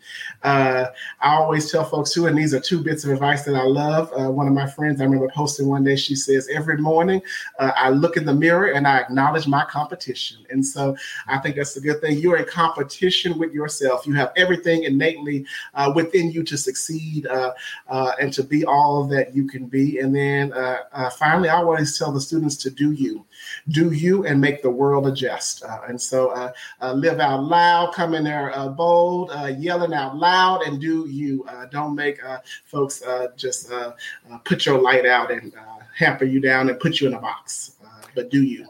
Love it. Absolutely love those. And last question, we'll talk about something outside of CSUSB is your hobbies. So, like from your bio, you visited a lot of states already, a lot of countries. You're a, a foodie, a fun and adventure enthusiast, as you put it. Talk more about that. Well, uh, the traveling, I love the traveling. Of course, uh, the COVID pandemic has put a damper on that. And so uh, I'm looking forward to uh, knocking out that last continent, Antarctica, uh, and then those last three states, North, South Dakota, and Idaho. Uh, I had a trip planned for spring break of March 2020, my birthday week, too uh, to Portugal, and so that trip, of course, has to uh, be replanned. And looking forward to kind of emerging from that uh, this summer. My parents celebrating their 50th wedding anniversary, so we're going to do something with them as an extended family, uh, and just some other uh, opportunities. Um, I love to uh, travel course. And then I love museums. And so uh, I get out and about. I live in Pasadena, so around the greater LA area, like in the past uh, month. Uh, there's a great Tupac exhibit out there right now in downtown LA that I saw. Uh, I was at an exhibit at Pepperdine, the Kinsey African American Art Collection this past weekend, uh, and then at the uh, Getty Western Museum a few weeks ago. And so I love museums and learning, and we have a great opportunity in the greater LA area and in Empire to do that. Uh, I love the outdoors. Um, uh, twice a week uh, at 5:45 a.m. to 6:30, I'm at Boot Camp Pasadena trying to uh, get some muscles. Uh, I like uh, hiking and walking. I'm training with my best friend right now. To the friend who who uh, recruited me for that doctoral program to ride the AIDS LifeCycle in June, the 545 mile ride from uh, San Francisco to Los Angeles. And so uh, I have been doing some training rides for that. Uh, if you follow me on Instagram, you you well you know I'm a foodie, so I love mm-hmm. food trucks. I love hole in the walls. I love high end restaurants. Uh, it just uh, has to uh, be good food. Uh, and one of the things I always tell our students, you have to care about something beyond yourself. So uh, I'm uh, heavily involved within our uh, Pasadena community. So we have a little event uh, every year called the Rose Parade and the Rose Bowl game on New Year's Day. And I just uh, received my 15 year service award. I'm a member of the Pasadena Charm of Roses, the the entity that puts on the Rose Parade and the Rose Bowl. There are 935 white suitors because we wear the white suit volunteers that make that happen. Uh, I'm an active member of the world's greatest fraternity, the Omega Psi Phi fraternity, uh, the Zeta Tau chapter here in Pasadena, and I uh, lead our scholarship uh, efforts. We are Black men, and we award uh, several $1,000 scholarships to Black uh, graduating high school uh, uh, seniors uh, from Pasadena's public high schools every year. So, and then I participate with them, helping lead our Father's Day walk and just several other of our initiatives. Um, and then my faith is a big part of who I am. And so I'm an active United Methodist, uh, go to a campus of the Hollywood United Methodist Church uh, called Harmony Toluca Lake. Uh, I serve on our bigger leadership team for Hollywood UMC for both campuses, and I serve on the leadership team for uh, my actual campus too. Uh, and I preach sometimes too, not only at my church, but then in other churches um, all across the nation. And so uh, those are some of the things that keep me a little busy uh, outside of CSUSB. Just a little busy, just a little.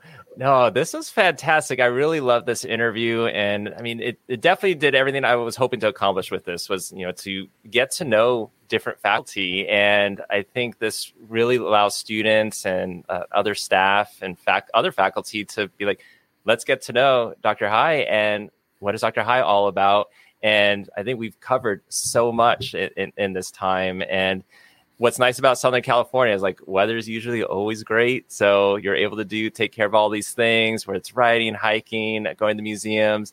And that's what's nice about being in the Southern California area yeah. is there's so much to do. And I like how everything for you, a lot of it connects to the campus, it connects to the community, and everything goes full circle. So, yeah, I don't see life as boxes. Everything is interconnected. It's not you don't put this in a box and just like everything is interconnected. Absolutely, hundred percent, Dr. Hygh. Thank you so much for being on the podcast today. Thank you for having me.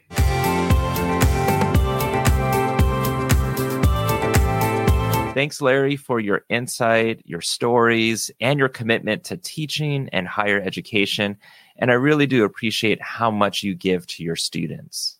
Next up is World Languages Professor Dr. Dany Doueiri.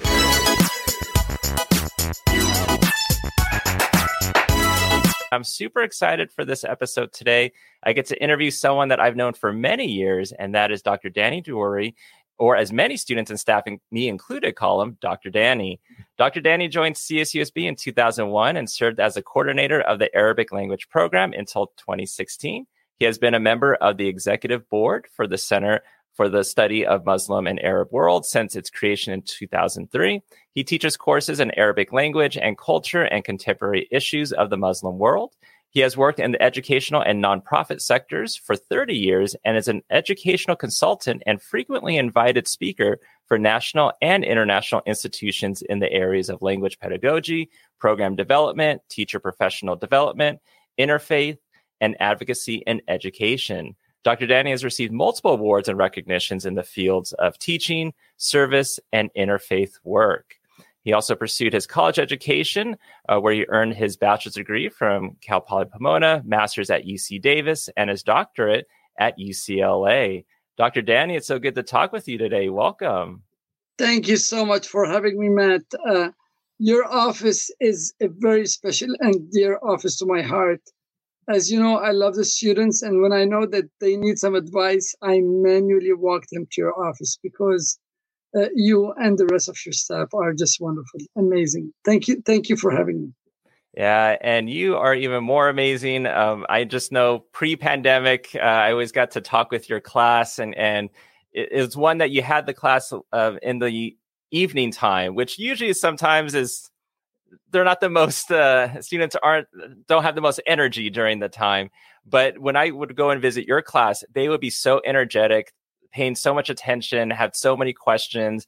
And I think it just it's a testimony to you as, as a professor at this institution. And so I'm really great that you're here, that we get to chat today. And kind of connected to that is there's a quote I found that you said, and you said the CSU is the people's university, which means everyone has access to a once in a lifetime experience.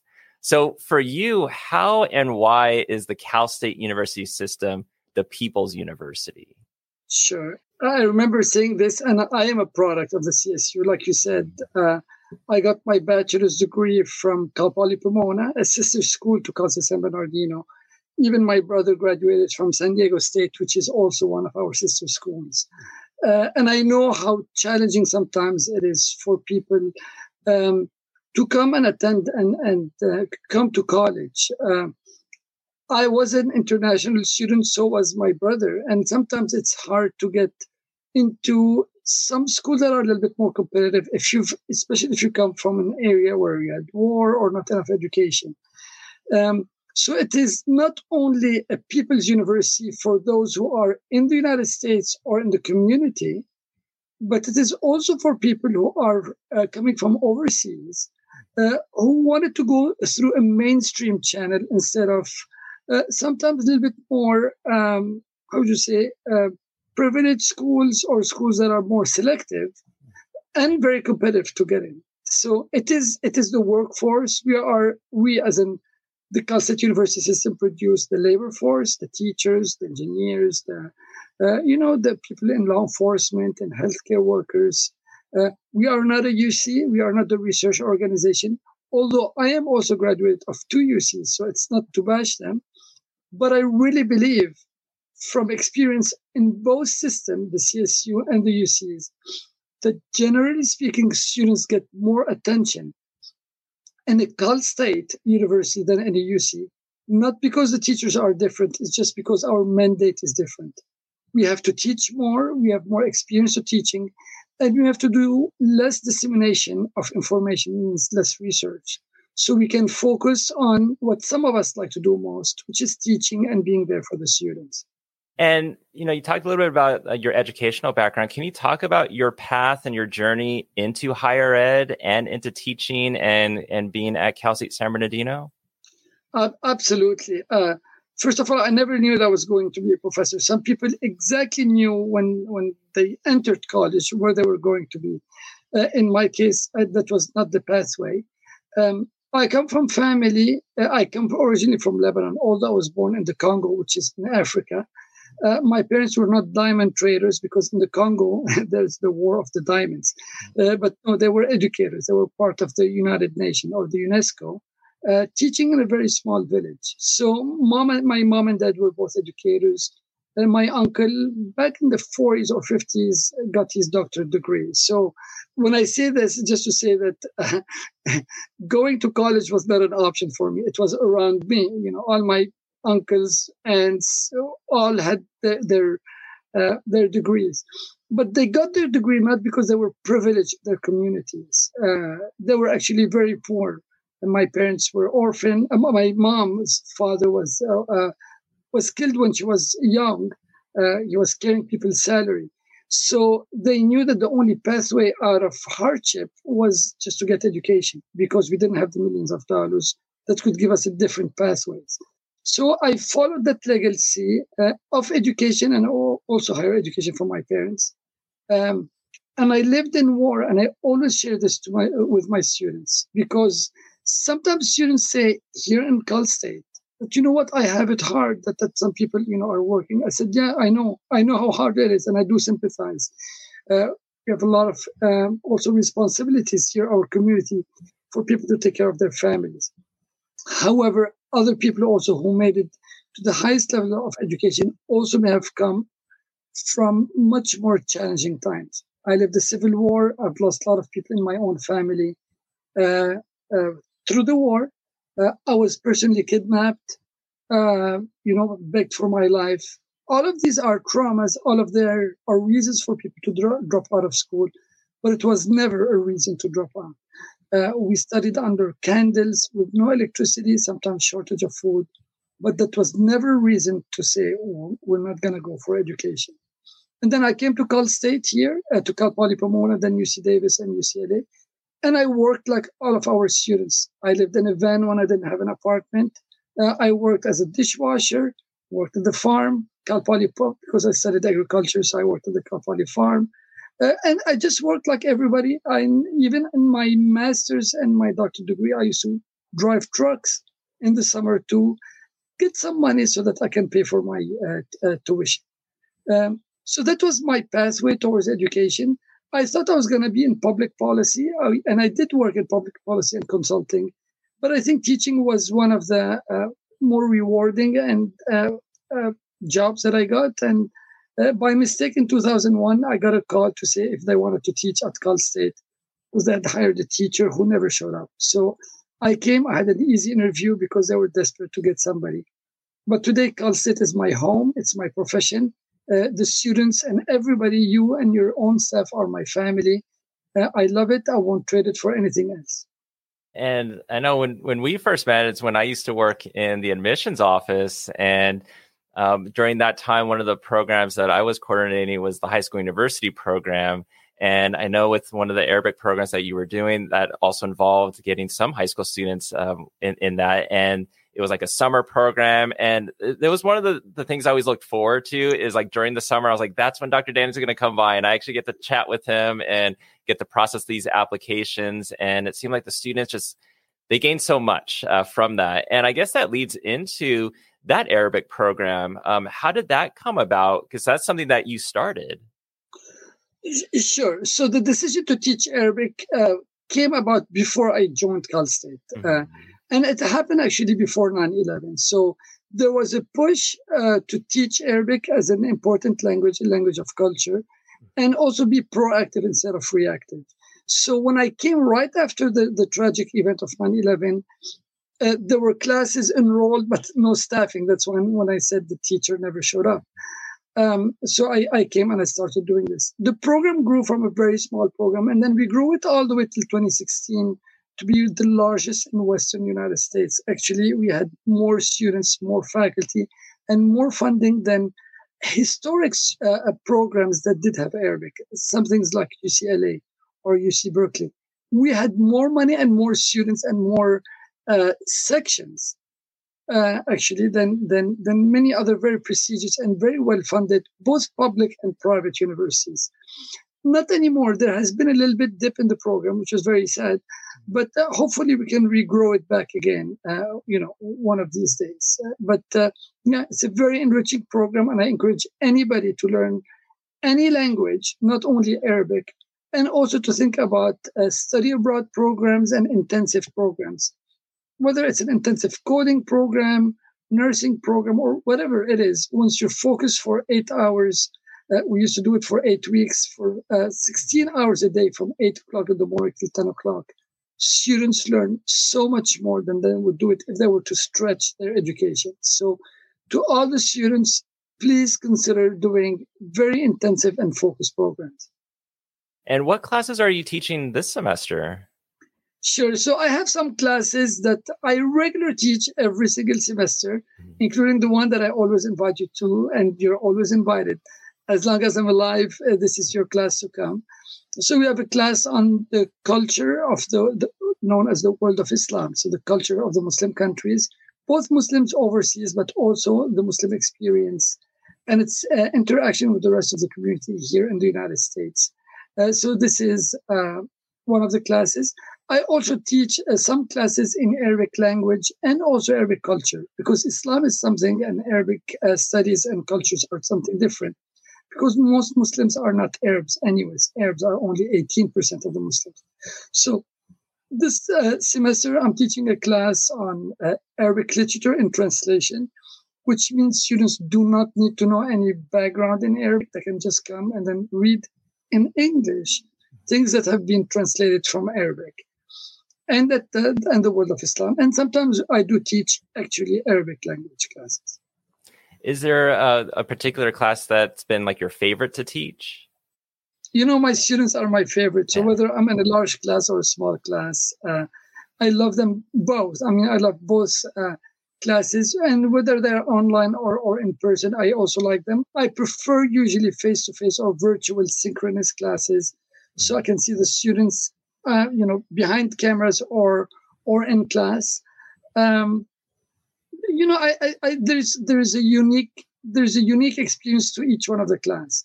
If it's a small class, you get the chance to know each students and go into depth, and then allow far more discussion opportunities and presentations. I like students to to present and show what they learn. Um, but sometimes when you have a class of 250 students, you cannot make 250 presentations. Uh, so there are two different strategies, but I, I, think I like both. I like the big crowd because we learn from each other. And I like the small one because you can go in depth and then get to know each one of the students very, very, uh, how should I say, uh, much more in depth. Yeah. And you're mentioning the different types of teaching. So, like the asynchronous, synchronous, online, in person, smaller classes, larger classes. And these last few years have been a whirlwind of change. And and, and you know as as a professor and and talking with your students and teaching your students what have been some of the challenges and even maybe some of the successes that you've witnessed from your students during these last few years? Sure uh, you know students are resilient and very inspiring uh, yet we're learning. We're all adjusting uh, whether we are staff or teachers and of course students are also uh, adjusting very well. They're adjusting. I don't want to say if it's very well. The pandemic is only well now by now two years, mm-hmm. and um, there's going to have to be a learning process to maximize ex- education. I think we all agree today in the world of education that the pandemic had had um, been a little challenge in terms of how much students truly acquire. Um, so one of the biggest challenges I find with the students is to say, you know what? The class is online, even if it's synchronous. That means that I can join the class from home or no, no problem from home or from work, but while working, while shopping, while getting my hair done, my nails done, my tattoo done. And these are not jokes. These are real experiences. Because sometimes I ask students like, where were you? Or please turn on the camera. And then where you find the students is sometimes uh, it's at least authentic you know it's like what? Uh, and students sometimes find it at the comfort of their beds so you have students who do not shy away from turning their cameras even with a pillow and a blanket over them. Uh, so um, I think changing that, uh, don't want to say that mentality, but changing that uh, perceptions about uh, the importance of being engaged um, and taking education very seriously. Uh, I don't think students would take me seriously if I was in bed teaching uh, teaching from bed. Um, I do understand that the pandemic has imposed certain conditions on, on some of us. Parents who have children in the same house, smaller dwellings where people do not have their own privacies, lots of noise that's going in the background. These are things we're going to have to work out with, and I'm sure the future will, will hold so much more uh, opportunities for us. Uh, but but students have, have, have had hard time. Uh, also, our own students, we are a commuter campus. Students do not always feel that this, the campus is theirs. Uh, they're not as involved with clubs.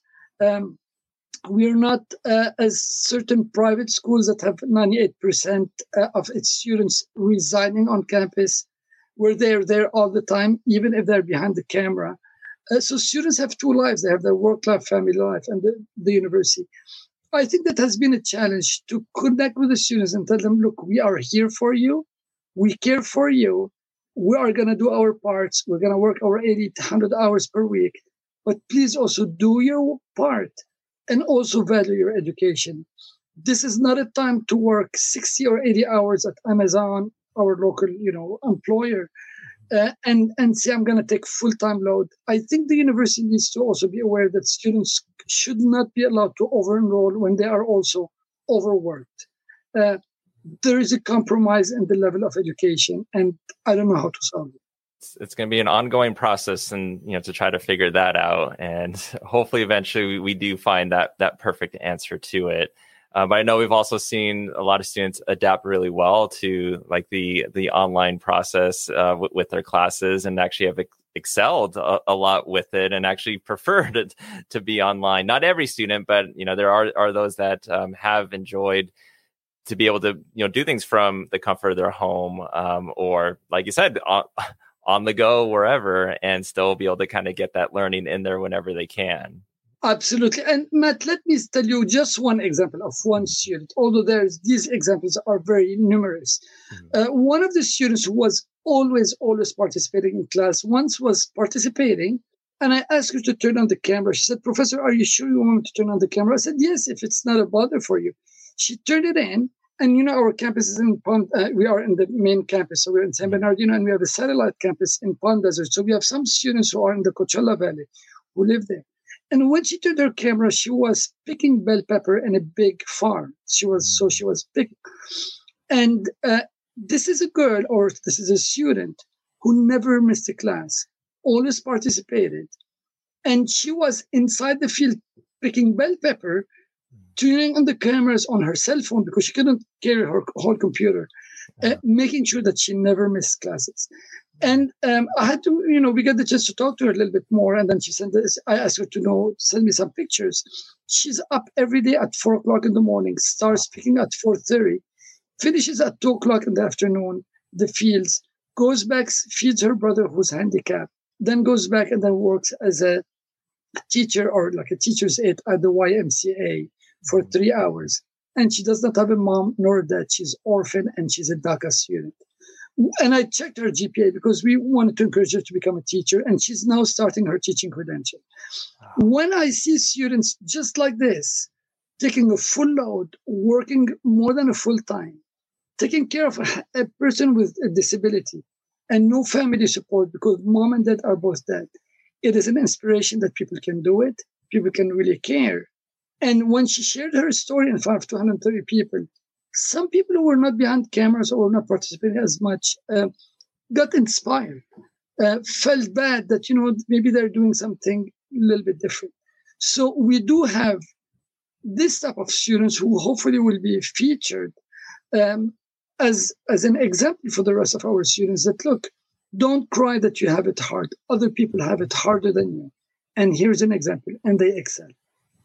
Yeah, and they, this is a student that found a way. Well, I have this technology with my phone where I'm going to multitask and be as focused as I can in class, but still be up this early doing, you know, working.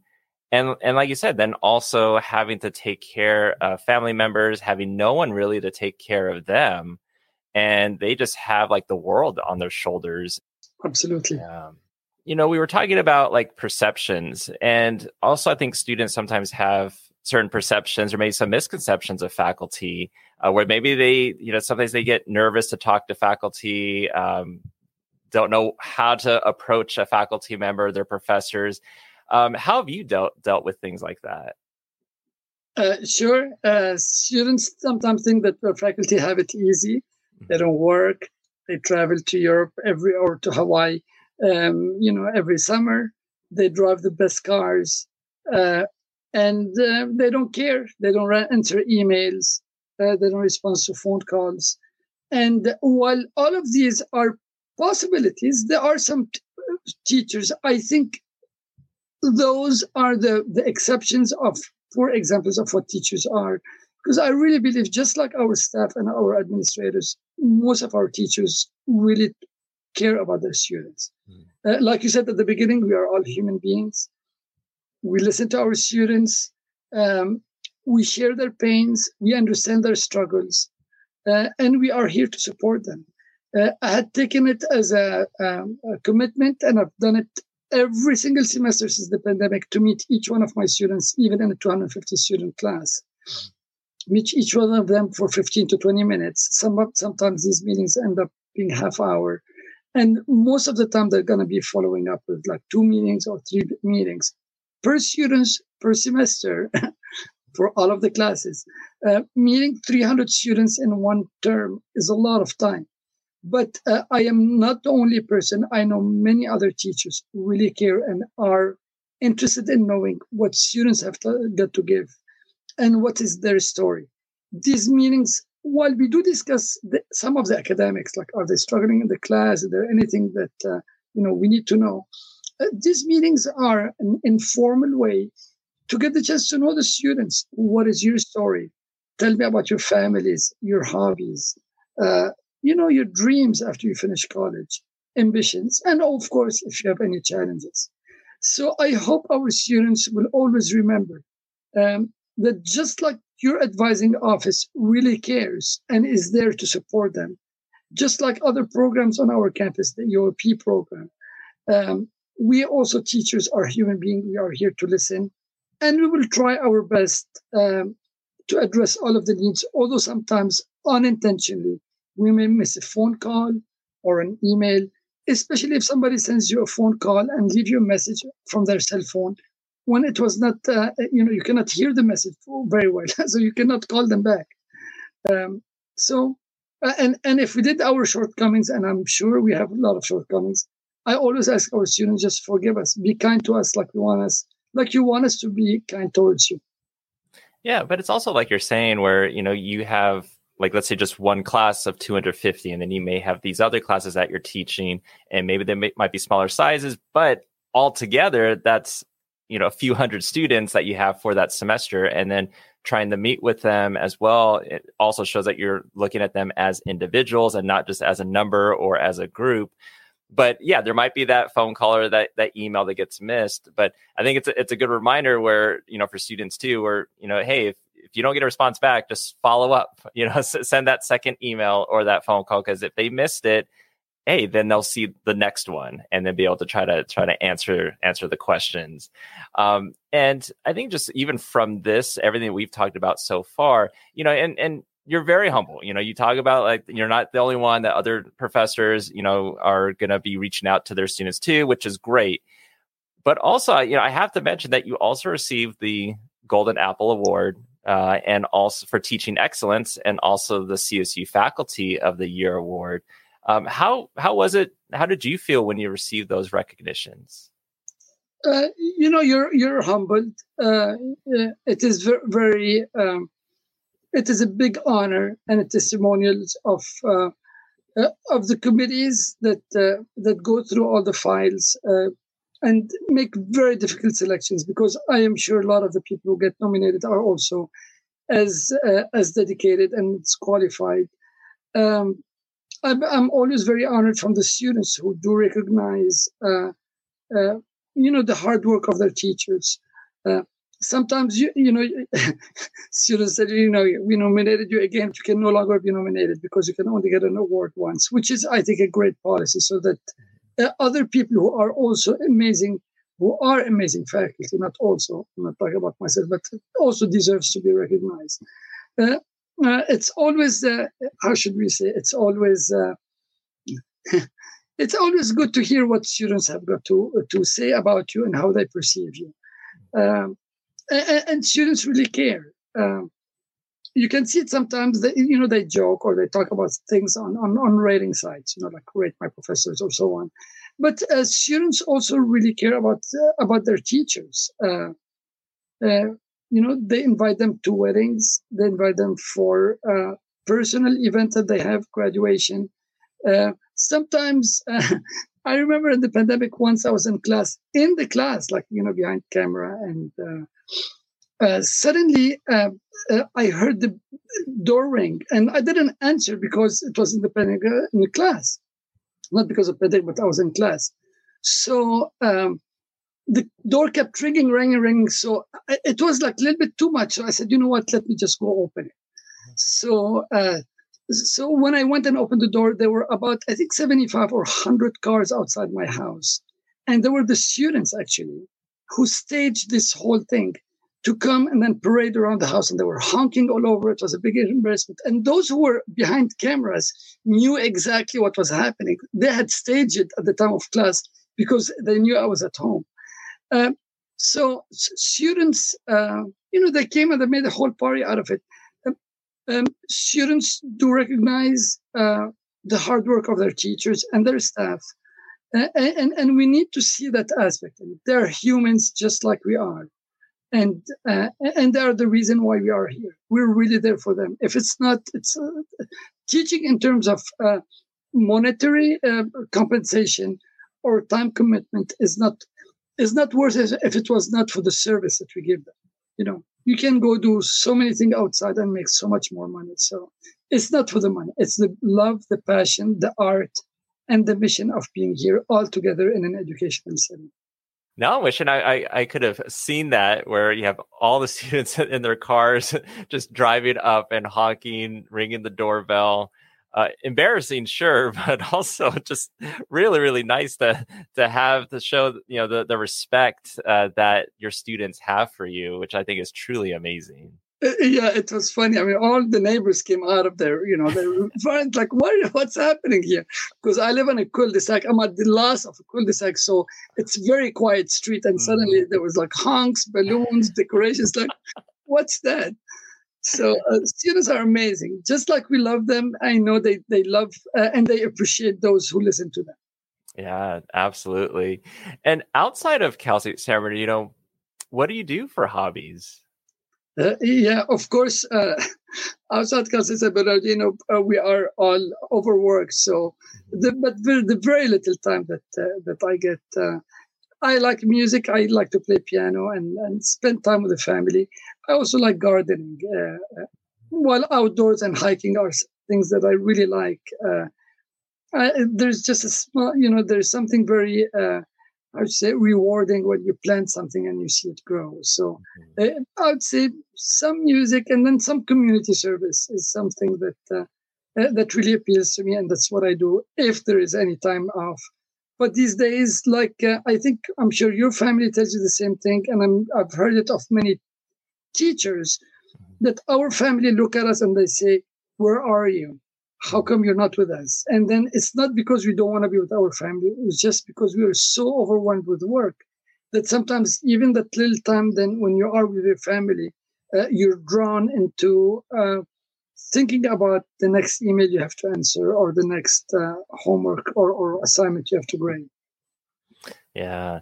And what I do like, because you're mentioning playing the piano, and I know sometimes depending on what class that you're in, sometimes I know there's that one lecture class in the College of Education building that has that uh, piano keyboard in there. And so if any students listening, just ask Dr. Dany if, if Dr. Dany can play something, and he will. He'll take time out of the class and, and will play something quick. We do, and you know, yeah. the, this classroom didn't have a piano. I learned that the music department had some uh, old keyboards in the boneyard, mm-hmm. so I went and then got it, and then carried it all the way to CE 105. Of course, I took permission. Yeah. And this semester, my class is a new H 106, and I was so happy when there was a piano. I went to play for the students, and you know what? Somebody locked that piano. It has a lock, like a big lock.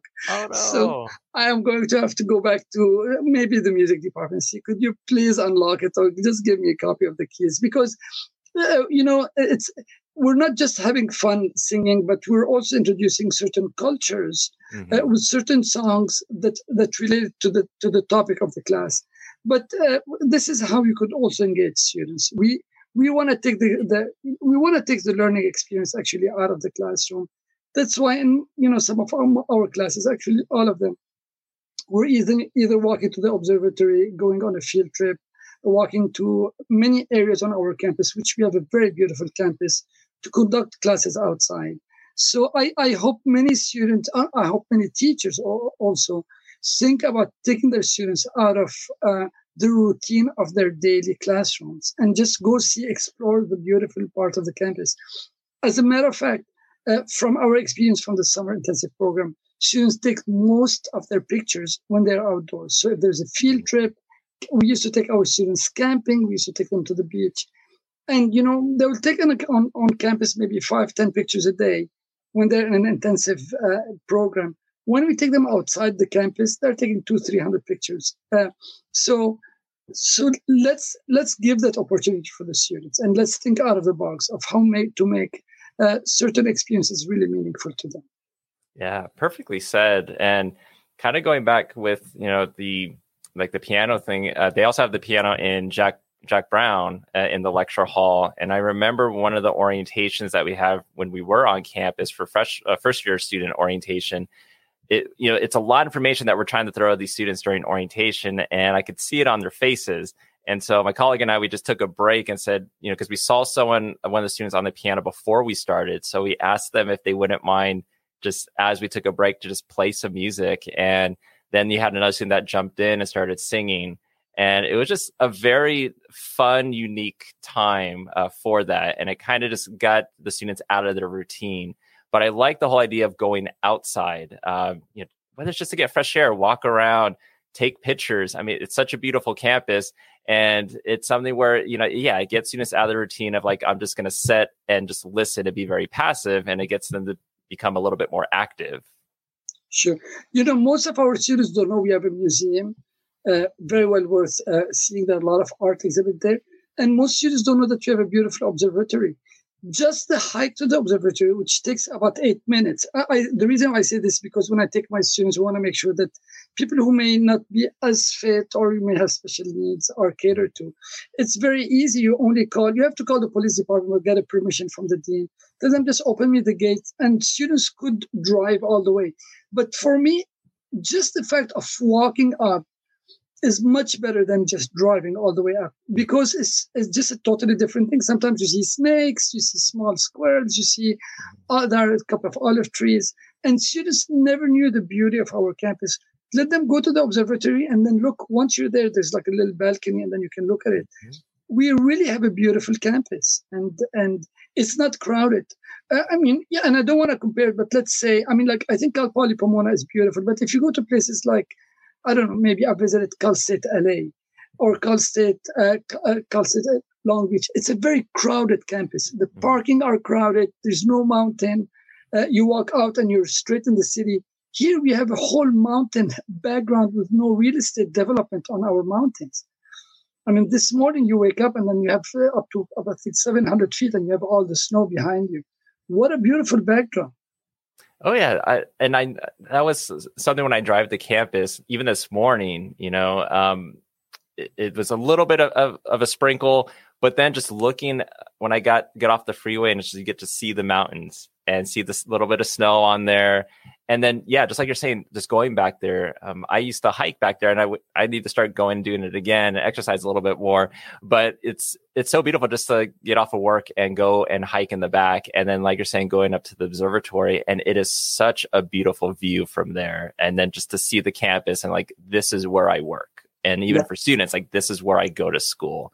A beautiful, beautiful site. And in the time remaining, do you have uh, any a last message that that you want to say to students? Uh, you know, look, um, for anybody who listened up to here for this conversation, just know that you have an advising office that really cares about you. I've, I've heard what, how much you put time, the passion that you have, the care that you, you want, and, and then the genuine um, love to make our students succeed. So please, for all of you, uh, just know that you have a caring staff uh, and you have caring teachers. Um, and if you need any help, we do understand that you may go through special circumstances, but just come talk to us. Some of us are never going to listen to you, and some of us are going to just embrace you and say, How could we support you?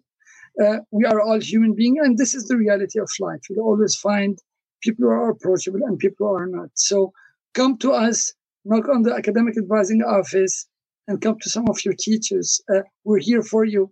And you know what? Don't give yourself an excuse if you ever, for all the students, if you ever get the chance to travel in some um, not as privileged areas in the United States or overseas, you know how good we have it here in the United States. And I don't mean to be like we are not privileged people, but all what I'm saying is we do have a lot of opportunities for support. And failing or dropping out, unless there are extenuating circumstances, is almost an excuse. You can make it, we can all make it you can graduate on time and be again a, a positive a contributing factor to our society and our community Yes, yes. And to end the episode, I'm going to end. I started with a quote from you. I'm going to end with a quote from you. And so, this is something that you said uh, with everything going on in the world. You once said, I always insist that this nation still has goodness, and goodness will overtake bad decisions. And we all have common agendas for 90% of the things we care about, like clean air, affordable education, and good health. Let's focus on these things. So, Dr. Dany, thank you so much for being on the podcast today. Thank you, Matt. Thank you for having me. It's a big honor. And and keep doing what you're doing. Plenty of passion and a lot of professionalism. Thank you so much.